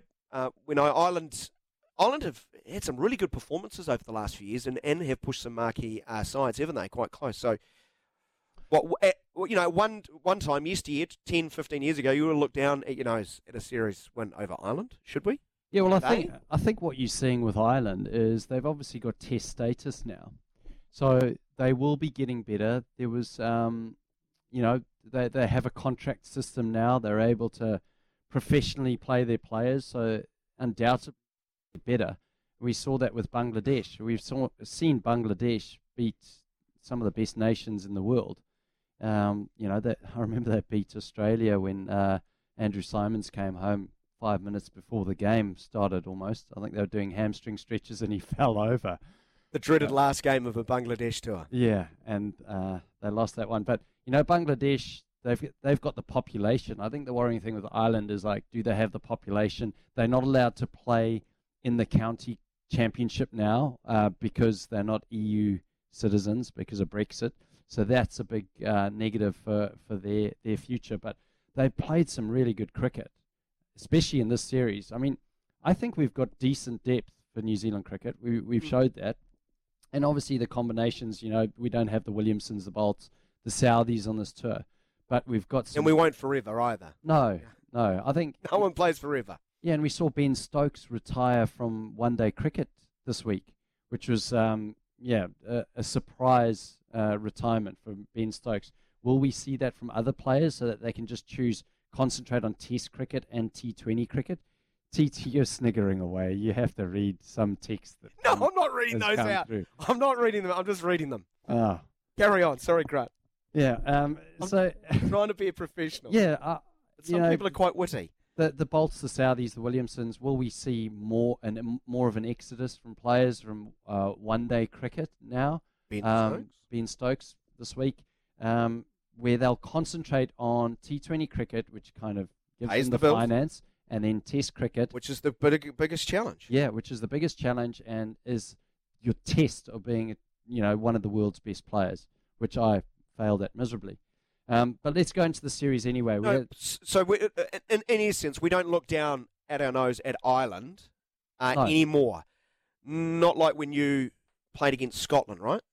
You looked down at your nose at Scotland, didn't you? Is there any truth to this text message that I, has ju- I have just received? I once watched a New Zealand A team play against Scotland in cricket. Someone got one hundred and was riding his bat up and down the wicket like a cowboy. Do you think this will ever happen? The upcoming series, question mark. Is that true? Eat your chili already, Dan, it says. And it's from, from one of our friends of S E N Z, Hamish Bennett. Well, this is... Is this true? You I, rode your bat no, like a I, fucking bronco after you scored one hundred against Scotland. Don't know if I did. Ride yes the bat, no? but I, I did yes over... No? I did over-celebrate. And the reason why I over-celebrated was because I actually thought that this was my last game ever. Because we, we were on this U K tour. I'd already been told I wasn't going to be in the World Cup two thousand fifteen, and I found myself on a U K tour at the age of thirty-four, thirty-five or whatever it was, and I was like, we are going to have the time of our life. And um, I went out there, batted against Scotland, got one hundred, and I really over-celebrated because I thought this might be my last ever one hundred. But did so you I'm gonna, ride your No, I don't think I rode it like a cowboy. We can find footage of this. I'm really? sure there's footage. I'll find footage, but I don't How was it I... received by the Scottish? Oh, I don't really think... You, you don't know, care, do you? No. You that... don't care. no, that, it, was, it was unacceptable, though. Thank you very much, uh, Hamish. Thank you very much, Hamish Bennett, for yeah. that message. Fantastic. Good to hear you listening to the show. And, and Dan will eat his chili, the Carolina Reaper, in about T-minus twenty-five minutes or so. Not that anyone's counting. Let, let's get on to this game, though. The first uh, the first T twenty O D I, um, obviously New Zealand, you would say that they swept the floor of um, of Ireland. Um, they bowled them out in the eighteenth over. Ireland were chasing one seventy-three. Um, and then in the second one, they smashed them. Um, New Zealand scoring one seventy-nine, bowling Ireland out for ninety-one in the thirteenth over. But however, the last one, uh, New Zealand won it in the nineteenth over. Ireland scored one seventy-four. So talking about improvements and, you know, Ireland, by playing these test playing nations, will get better and stronger and stronger and stronger, and there will be some upsets along the way. Um, and they got to, used to the New Zealand bowlers who bowled them out. Yeah. And that's impressive, taking twenty wickets in, in two T twenty games. The, the pitches were quite docile, I will say that. They uh, spin conducive, but a notable and honourable mention to Michael Bracewell, who took his ha- uh, hat trick um, in the T twenty. One of only three players, Jacob Oram, Tim Southee, and uh, Michael Bracewell now on the list of hat trick takers for T twenty. So he's had a he's had a magnificent for tour for New Zealand, yeah, in T twenties. Um, he's had, he's had a great tour. He's come back from those te- the, the test series, and he's really um, impressed the selectors. So probably a few runs short from Finn Allen, but Glenn Phillips and Daryl Mitchell doing the job for New Zealand in that final T twenty. So I, I think that this is a, a great testing ground, as long as we don't lose games, testing ground for players um, that have potential to go on to play for the Black Caps. What I will say, though, is that you have to play those players in the position that will, they'll play for the Black Caps. And that's a difficult thing to do, because you look at Lockie Ferguson, for example, and you go, well, if Lockie Ferguson plays in the one-dayers, he should probably be bowling first change, because you have Bolton Southee bowling up front. But he didn't really necessarily bowl first change for the A's. Sometimes he opened. Yeah. So, you know, that's an example. And there was some inconsistencies with that, but we have to work on the succession of those players and help grow them.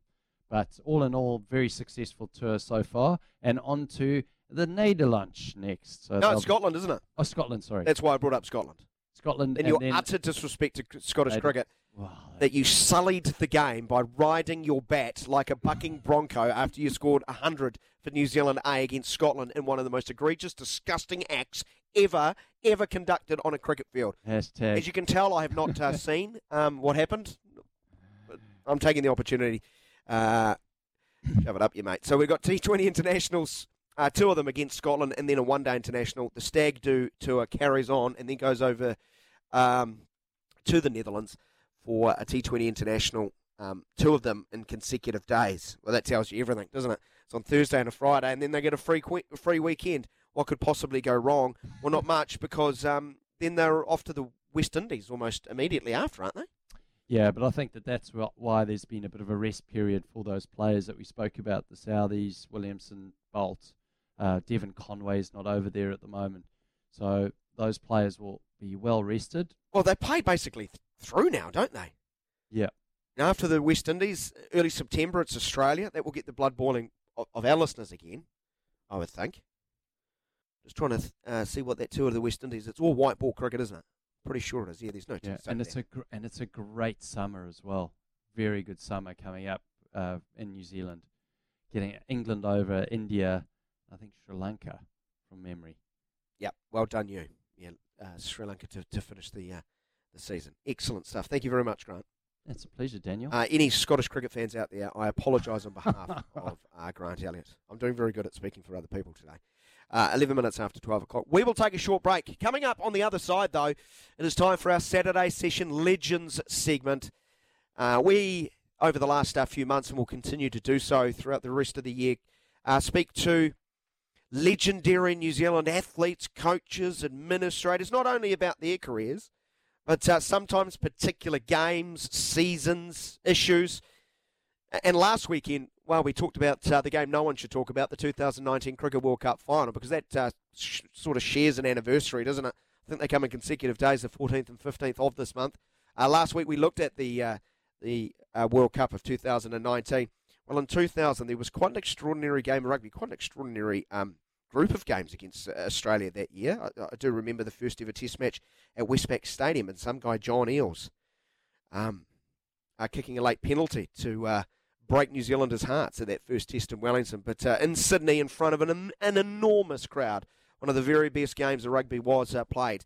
Our Saturday se- uh, Session Legends uh, segment this week will take a trip down memory lane and look at that extraordinary encounter. Uh, some have uh, called the game of the century. Uh, the All Blacks visiting Australia in Sydney, the two thousand Bledisloe. We're going to catch up with one of the try scorers, familiar voice to um, S E N Z, Peter Alatini, uh, joins us. Stay with us. The Saturday Session Legends, in association with Somerset, is up next. Think legendary care. Think Somerset Retirement Villages. Half, they're into space here. Lomu, here they go again. Only Latham to beat. Gregan's across. He easily beat Latham.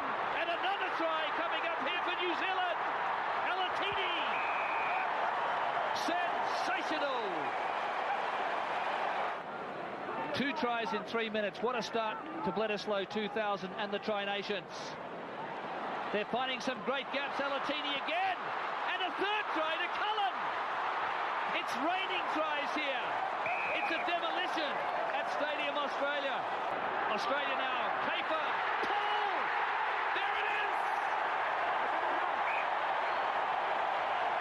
There it is. Two and a half minutes to go. Australia by one point. Alatini. Iremia. Sandwiched in midfield. Kelleher, Randall, and Lomu. Can he do it? Larkham. Lomu has won the game, surely, for New Zealand.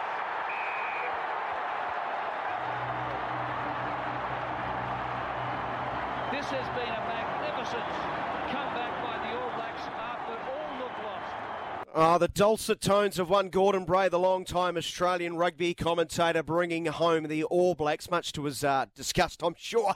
An extraordinary game of rugby in two thousand. Last week was the anniversary. Welcome into another edition of the Saturday Session Legends segment, where we like uh, to take trip down memory lanes to speak to athletes about not only their careers but uh, particular seasons. And in this instance, uh, arguably one of the finest rugby games ever played. In two thousand, uh, between the All Blacks and Australia, it was raining tries. New Zealand scoring three in the opening Uh, stanza in front of one hundred nine thousand eight hundred seventy-four. These were halcyon days for Australian rugby, for sure. Fresh off uh, winning the nineteen ninety-nine World Cup, of course, under John Eales.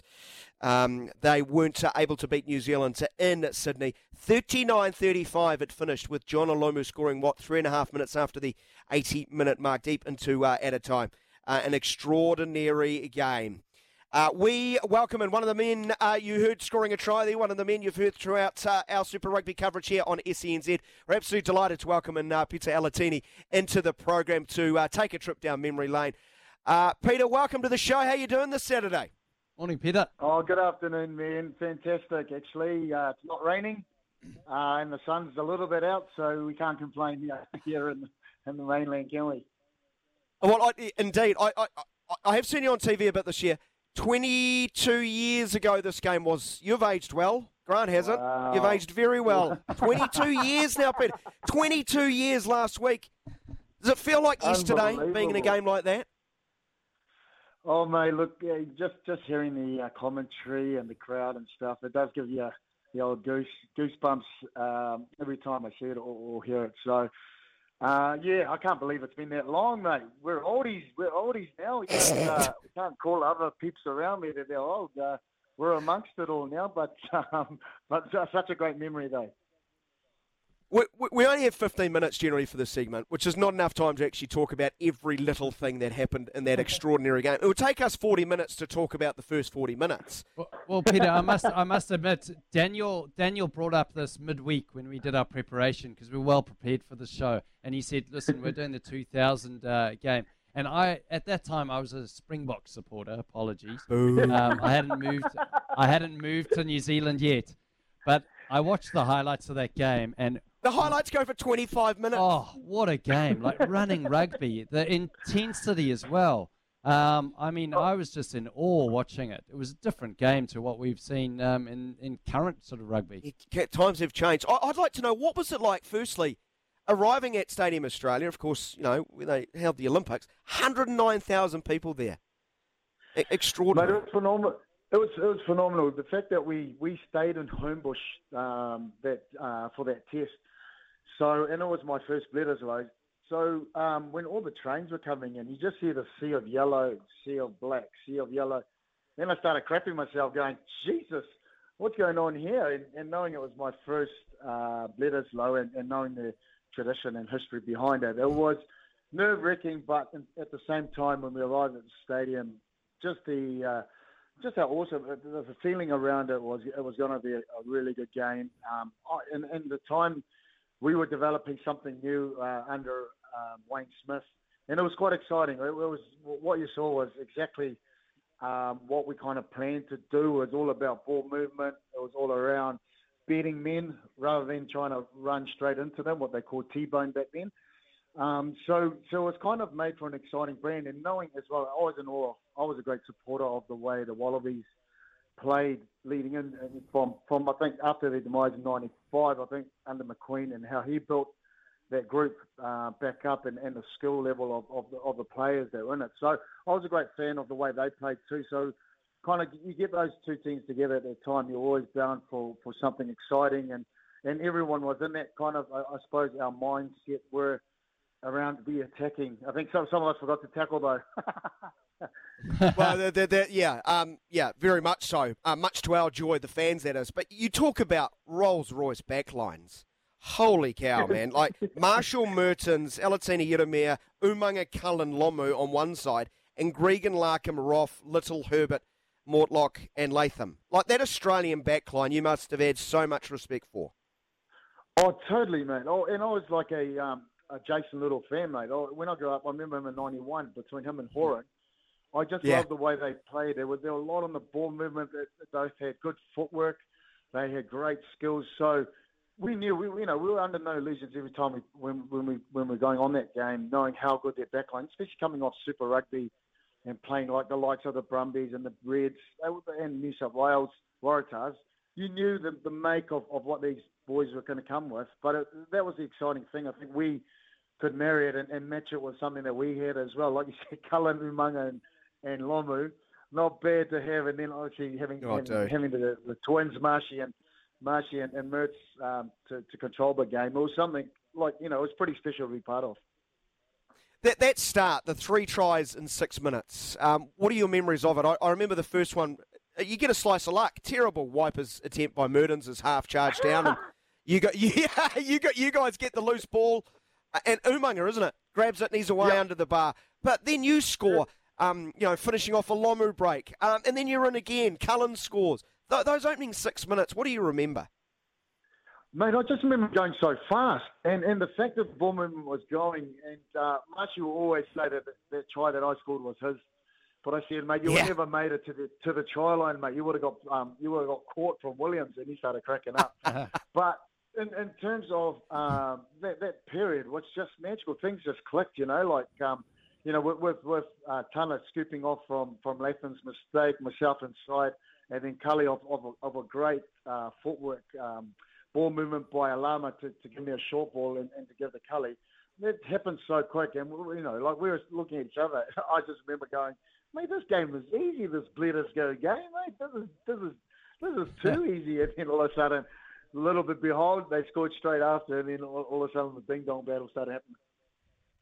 Oh, Peter, I want to I want to rewind it before um, the game started, because we've already spoken now. Inside five minutes, New Zealand are twenty-one nil up. I mean, it's all a bit of a blur. But can you explain the emotions and the feeling in the change room? Because I know yeah. I've been in the dugout at the M C G um, with ninety-eight thousand. I can't imagine one hundred nine thousand. And you can hear the crowd, the drone of the crowd, and that intensity and that anxious feeling in the change room.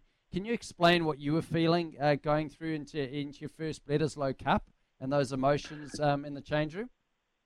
Yeah, totally. I, was, I think that it was kind of at the beginning, it was a bit, um, you know, like, Uh, the unbelief because of, of the, the the magnitude of the stadium, the people there, um, the history behind the Bledisloe, my first one. So for me, it was, was just trying to control the nerves. But um, as, we, as we walked around in, in a bit of tradition during games, just the, uh, before a game, to go around the stadium to really kind of embrace what was happening, it was just amazing, mate. And, and, and then to be able to, the, the blood rushing, obviously the haka, and then Um, usually after the haka, my legs were dead because you put so much effort into it, and, and could, so you had to kind of run around a bit to get a big back. But then just to have the start we did, it was, it was phenomenal. Like you said, the crowd, because obviously the, the, the, we were we were drowned by the, the Wallabies and the sea of yellow. But as soon as we scored that first try and then that second one, I think they were just no, they were in disbelief of what the hell was going on. Um, but it was just a, a real real moment, I suppose, to really embrace that stuff that. That um, it happened so quick, but just the, the, the you know, because the memories of ninety-nine was pretty tough um, yeah. after World Cup. So there's a lot of us that were involved in that World Cup campaign, and just wanted to really, I suppose, earn the respect again and the right from our from firstly our family and our and our fans and, and our country, and, and really to take note to a team who'd come off World Cup that you know we're not far away. We, we're kind of here to you know to, to really start to, to get back. Uh, get back our, our, our, our charm and such, and, and especially the respect, I suppose, is the biggest thing from, from the teams that we're playing. The extraordinary uh, opening half in front of a world record crowd it was, Grant. It was a world record crowd um, uh, for that game. But you're trailing at halftime because because they've come back. They've got their noses in front. I want to know what Wayne Smith is like at halftime. Is he like, guys, the opening eight minutes was amazing. Now I'm going to berate you for the following thirty-two minutes. You must have been so confused about we we sort of sat at halftime. I think we were, we knew we were under no illusions. We knew that this team was good, you know, and, and to get that far, we, what we spoke about was around possession, and every time we held it, we were able to come away with points or, or put the pressure back on them. But or, e- equally, when we lost it, uh, the fact that they were getting that, that, that quick ball just as much as we were, our, our defence now were kind of turned into understanding how to transition quicker.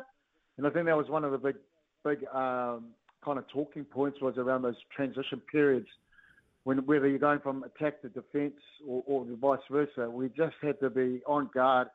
Um, I think remembering the connections had to be quicker done because, but you know, like you do, like you miss one tackle, miss a Larkham, you miss at, at that time when they got rolling because of their skill level as well, offloads and, and keep the game, uh, the momentum going. It was it was tough, but, but it, it, you could tell.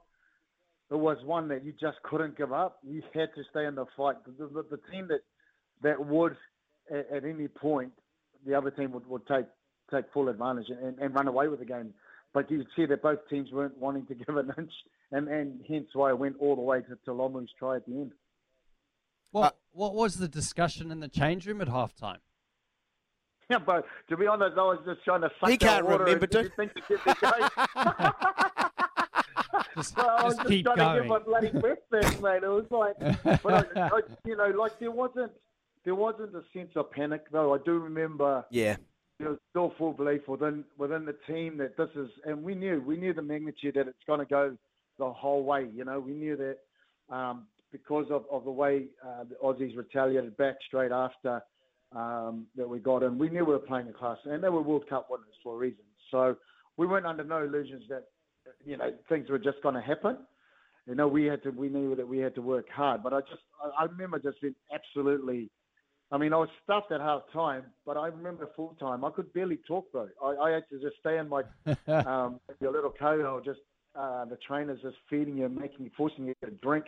But everyone had lost so much weight from how fast the game was, um, and, and just real tired. I just remember being so, so tired after the game.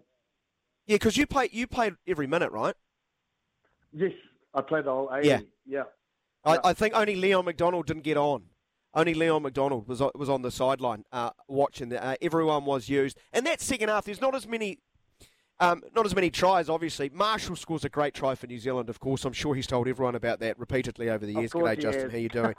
um, but there, there, there were, you know, you did have some chinks in your armoury. There were, there were some. You probably look back at the highlights now and go, some soft tackles that allow Australia back in it, yeah. but.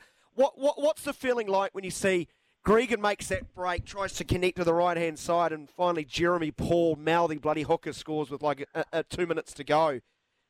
What What's it I like know, behind right? the goalposts, having having gone behind with two minutes to go in this game? It, was it a bit of an eerie feeling? Yeah, it was, mate. I'm not going to lie. It was like, Jesus, how are we letting this one go? I mean, for me, it was like, I can't believe it. They've just scored it again, and we've only got this much time to go. But it was, you know, I think, again, we just, again, it was, it was around that keeping that ball. And I think that was that was the key around being able to crack them, was that we uh, kept the ball in hand. We played it and we just kept playing until we, we were we managed to actually break them at the end. But, you know, it was definitely, I, I can't tell you that I, that I was like, oh, we're going to get back there and, and, and get it back and, and get Lomu to score. Yeah. it, was, it was around... I think just keeping the ball and just keep playing. I think that was the other stuff. I remember we were encouraged, do not go into our shells, keep playing, keep playing, but hold on to the ball. Nice.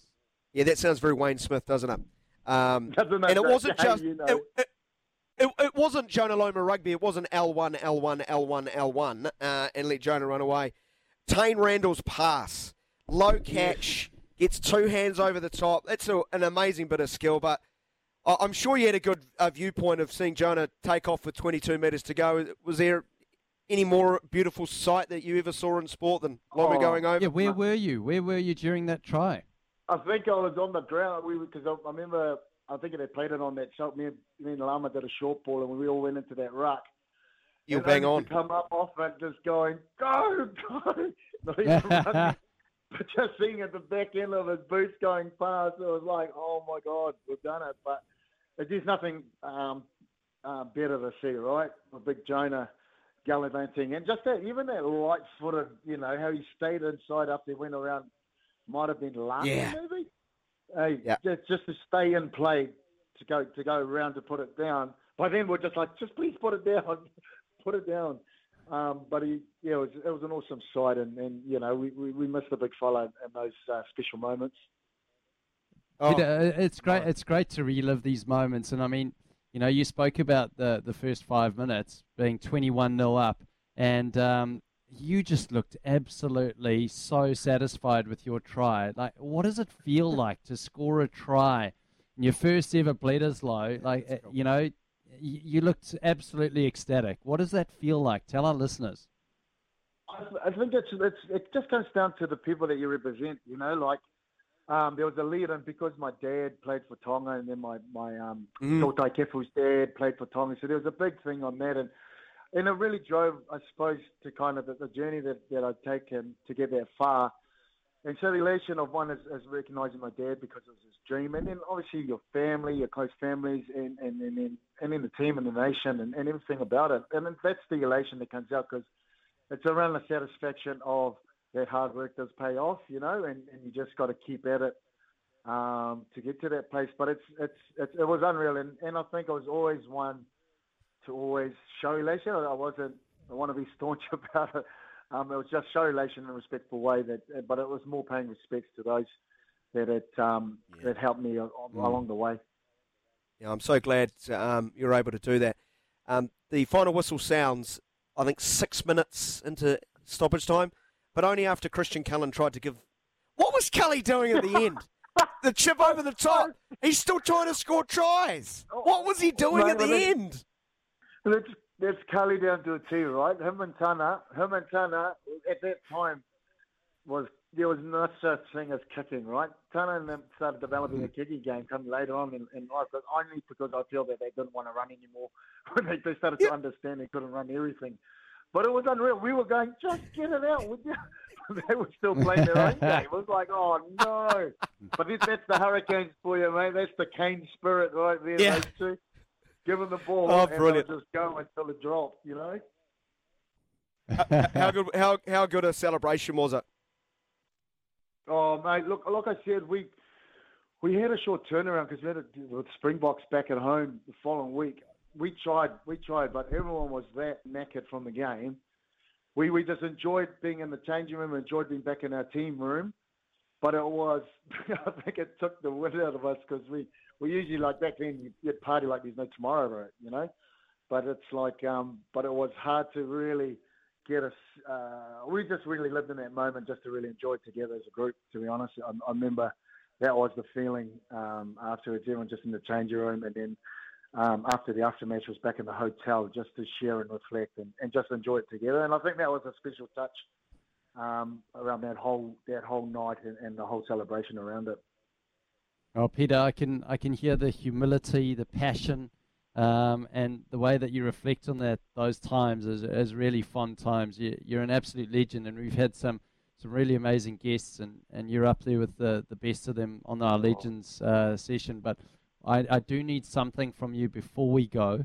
Um, now, we there, we spoke to someone about the chili eating competition, and I ate the ghost chili halfway through this um, segment, and Uh, I was really struggling. I had to go to the toilet. Now, Daniel is going to eat something called the Carolina Reaper. Yeah, the world's hottest chili. It's like playing the the, the, the Wallabies in two thousand. Yes. World champs. It's the world champs. So, so what I it's need from you is chili. I need... Yeah, yeah it's yes, the world champ of chili. I need you to give Daniel a little bit of motivation going into the next sort of thirty minutes of the show before he eats it. What words of advice can you give Daniel? Daniel, mate, it's just a chili, brother. Whatever pain you're going to go through. It's John Eales over there, bro. That's Stephen Larkham. Te- That's George Gregan. Let the tears come down. Let the tears come down. Let it all go through, bro. Just get to the end, cuz. Get to the end. Viva Lomu. Viva Lomu. Viva Lomu.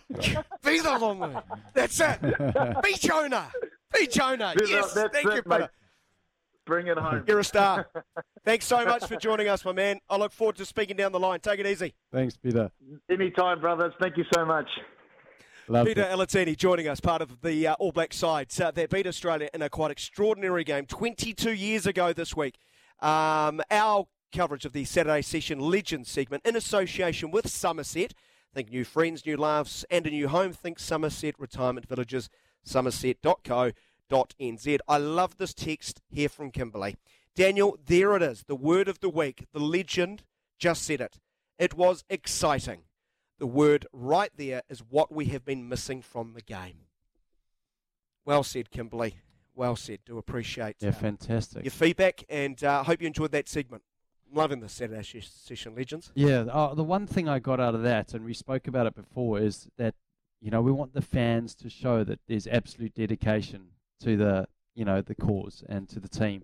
And he said, you know, after the World Cup, we just wanted to earn respect back from our family and our fans. We wanted to earn the respect back. And you can see that. If you go onto YouTube and you go and watch the highlights of this game, I tell you what, the pace that it's played with, and you heard Peter Alatini, he said after the first five minutes he was exhausted. But that's a, you can't believe how many tries are scored in those first five minutes. Amazing game. It was. Yeah, Australia and New Zealand had some crackers around that time. I hope you enjoyed it. We will take a short break. We will catch up with Clado and team who are on the on the road. I, th- I think they're out and about today. Oh, an away trip. Treat every away trip like it's going to be your last. Uh, we'll catch up with Clado after this break. Stay with us. This is S E N Z. It is seventeen minutes away from one o'clock. Quickly get your nominations in if you still want to win the prize. Thanks to Sleep Drops for our Sleep Drops performance of the week. Just need to highlight uh, the standout performer in sport this week. It's pretty simple, isn't it, Grant? Yeah, I mean, you went for Ireland. Um, I'm actually going to go for Peter Alatini. I love that chat on the Legends segment. Um, just the humility and what an exciting game that is. I'm going to watch that again, those highlights. But what I will do is I'll say you have to try it. new zealand sleep drops dot co dot n z for all ages, lifestyle stages and sleeping challenges. Always read the label and take as directed. Get your Sleep Drops performance of the week in every week. Where's Clado today? Where is Clado? Clado? You've got an away trip, Clado. We did. We're on tour. Good Oil's on tour at New Plymouth Racecourse, and lucky we chose to oh. go to New Plymouth today, not Rotorua. Dangerous, dangerous. Yeah, is it a bit wet? Oh, it's off completely. It's off completely, Rotorua. So just the one New Zealand meeting today here at uh, the beautiful Naki. It's a beautiful day too. We'll have to do this more often. Well, if you were going to choose, and this is with all due respect to Rotorua, if you're going to choose one of the two destinations, you would have gone this one because A, you're there, and B, it's what, probably the marquee racing today? It is Opanaki Cup Day today, so good field assembled for the Cup. Gets underway pretty early, uh, two forty-nine, and our man Kempe, he's part owner of the top weight, just asked me, and Alan Sharrock, he's got two runners in the race, and if you listen to the mail run this morning, he can't separate them, so both going to be hard to beat. That's a the lie. Locals. Oh, Alan, here's Louis. That's a lie. Louis oh, here. Darcy Labella wins. I heard, oh, there you go. I, I, I heard that very high-pitched, annoying tone. Hello, Louis. Hello, hello, Daniel. Hey, Daniel, I actually bumped, guess who I bumped into last night in uh, a craft brewery, classic to find him there in New Plymouth. Your old sparring partner, Nick Walker. Oh, the great man. The yeah, great man, Nick Walker. George, George Worker's biggest fan, uh, Grant Elliott. Oh, really? Absolute legend is Nick Walker. Um, big day ahead, Louis. You've been well behaved. You you, you pulled stumps at an, an appropriate time last night. Yeah, after uh, three of those uh, skunk juice six point five percent hazies, I was well on my way, and I knew that if I turned up a little bit groggy today, Sticks McKee would absolutely be into me. So I, I was I was well sure behaved. Sure would be. Hey, fellas, I need to ask you something. Is there a horse subtleties? that is racing today? No, no, no, not subtleties. I want to know point. if there's a horse racing today that has the word hot or chili or anything like that, because Daniel's about to eat the Carolina Reaper uh, chili Oi. in front of us, Gave which is speaking, the hottest pepper in the world. And I'll be honest, speaking to Clado and Herman White and yourself right now, I'm kind of over it. I just want to get this chili done. Uh, it's in my head. Don't do it. It sounds Don't really rude. It. It's the Don't do it. No, I've got to do it. Use I've got gloves. to do it. Grant, if, you're use, Grant, if you're going to touch it, use gloves because that stuff will yep. stay on your fingers all afternoon. And if you have a couple thanks of years and you talk. need to go to the men's, don't. Thanks for, I, thanks for the pep sure talk, Plato. I do appreciate it. So is there a horse with you. the word chili or hot or anything today? Because I, I want to back that. No. Hot salsa? No, Seriously, not, this not, John Bell's got a couple of them, but not hot salsa, right? No. Uh, Seriously, this is like being on death row. It? Oh, I thought I heard someone it. call it like if you lost hot, a bet. hot chocolate. Is a hot chocolate Don't. running oh, today? There's a hot chocolate. Hot, hot right? chocolate. Hot chocolate.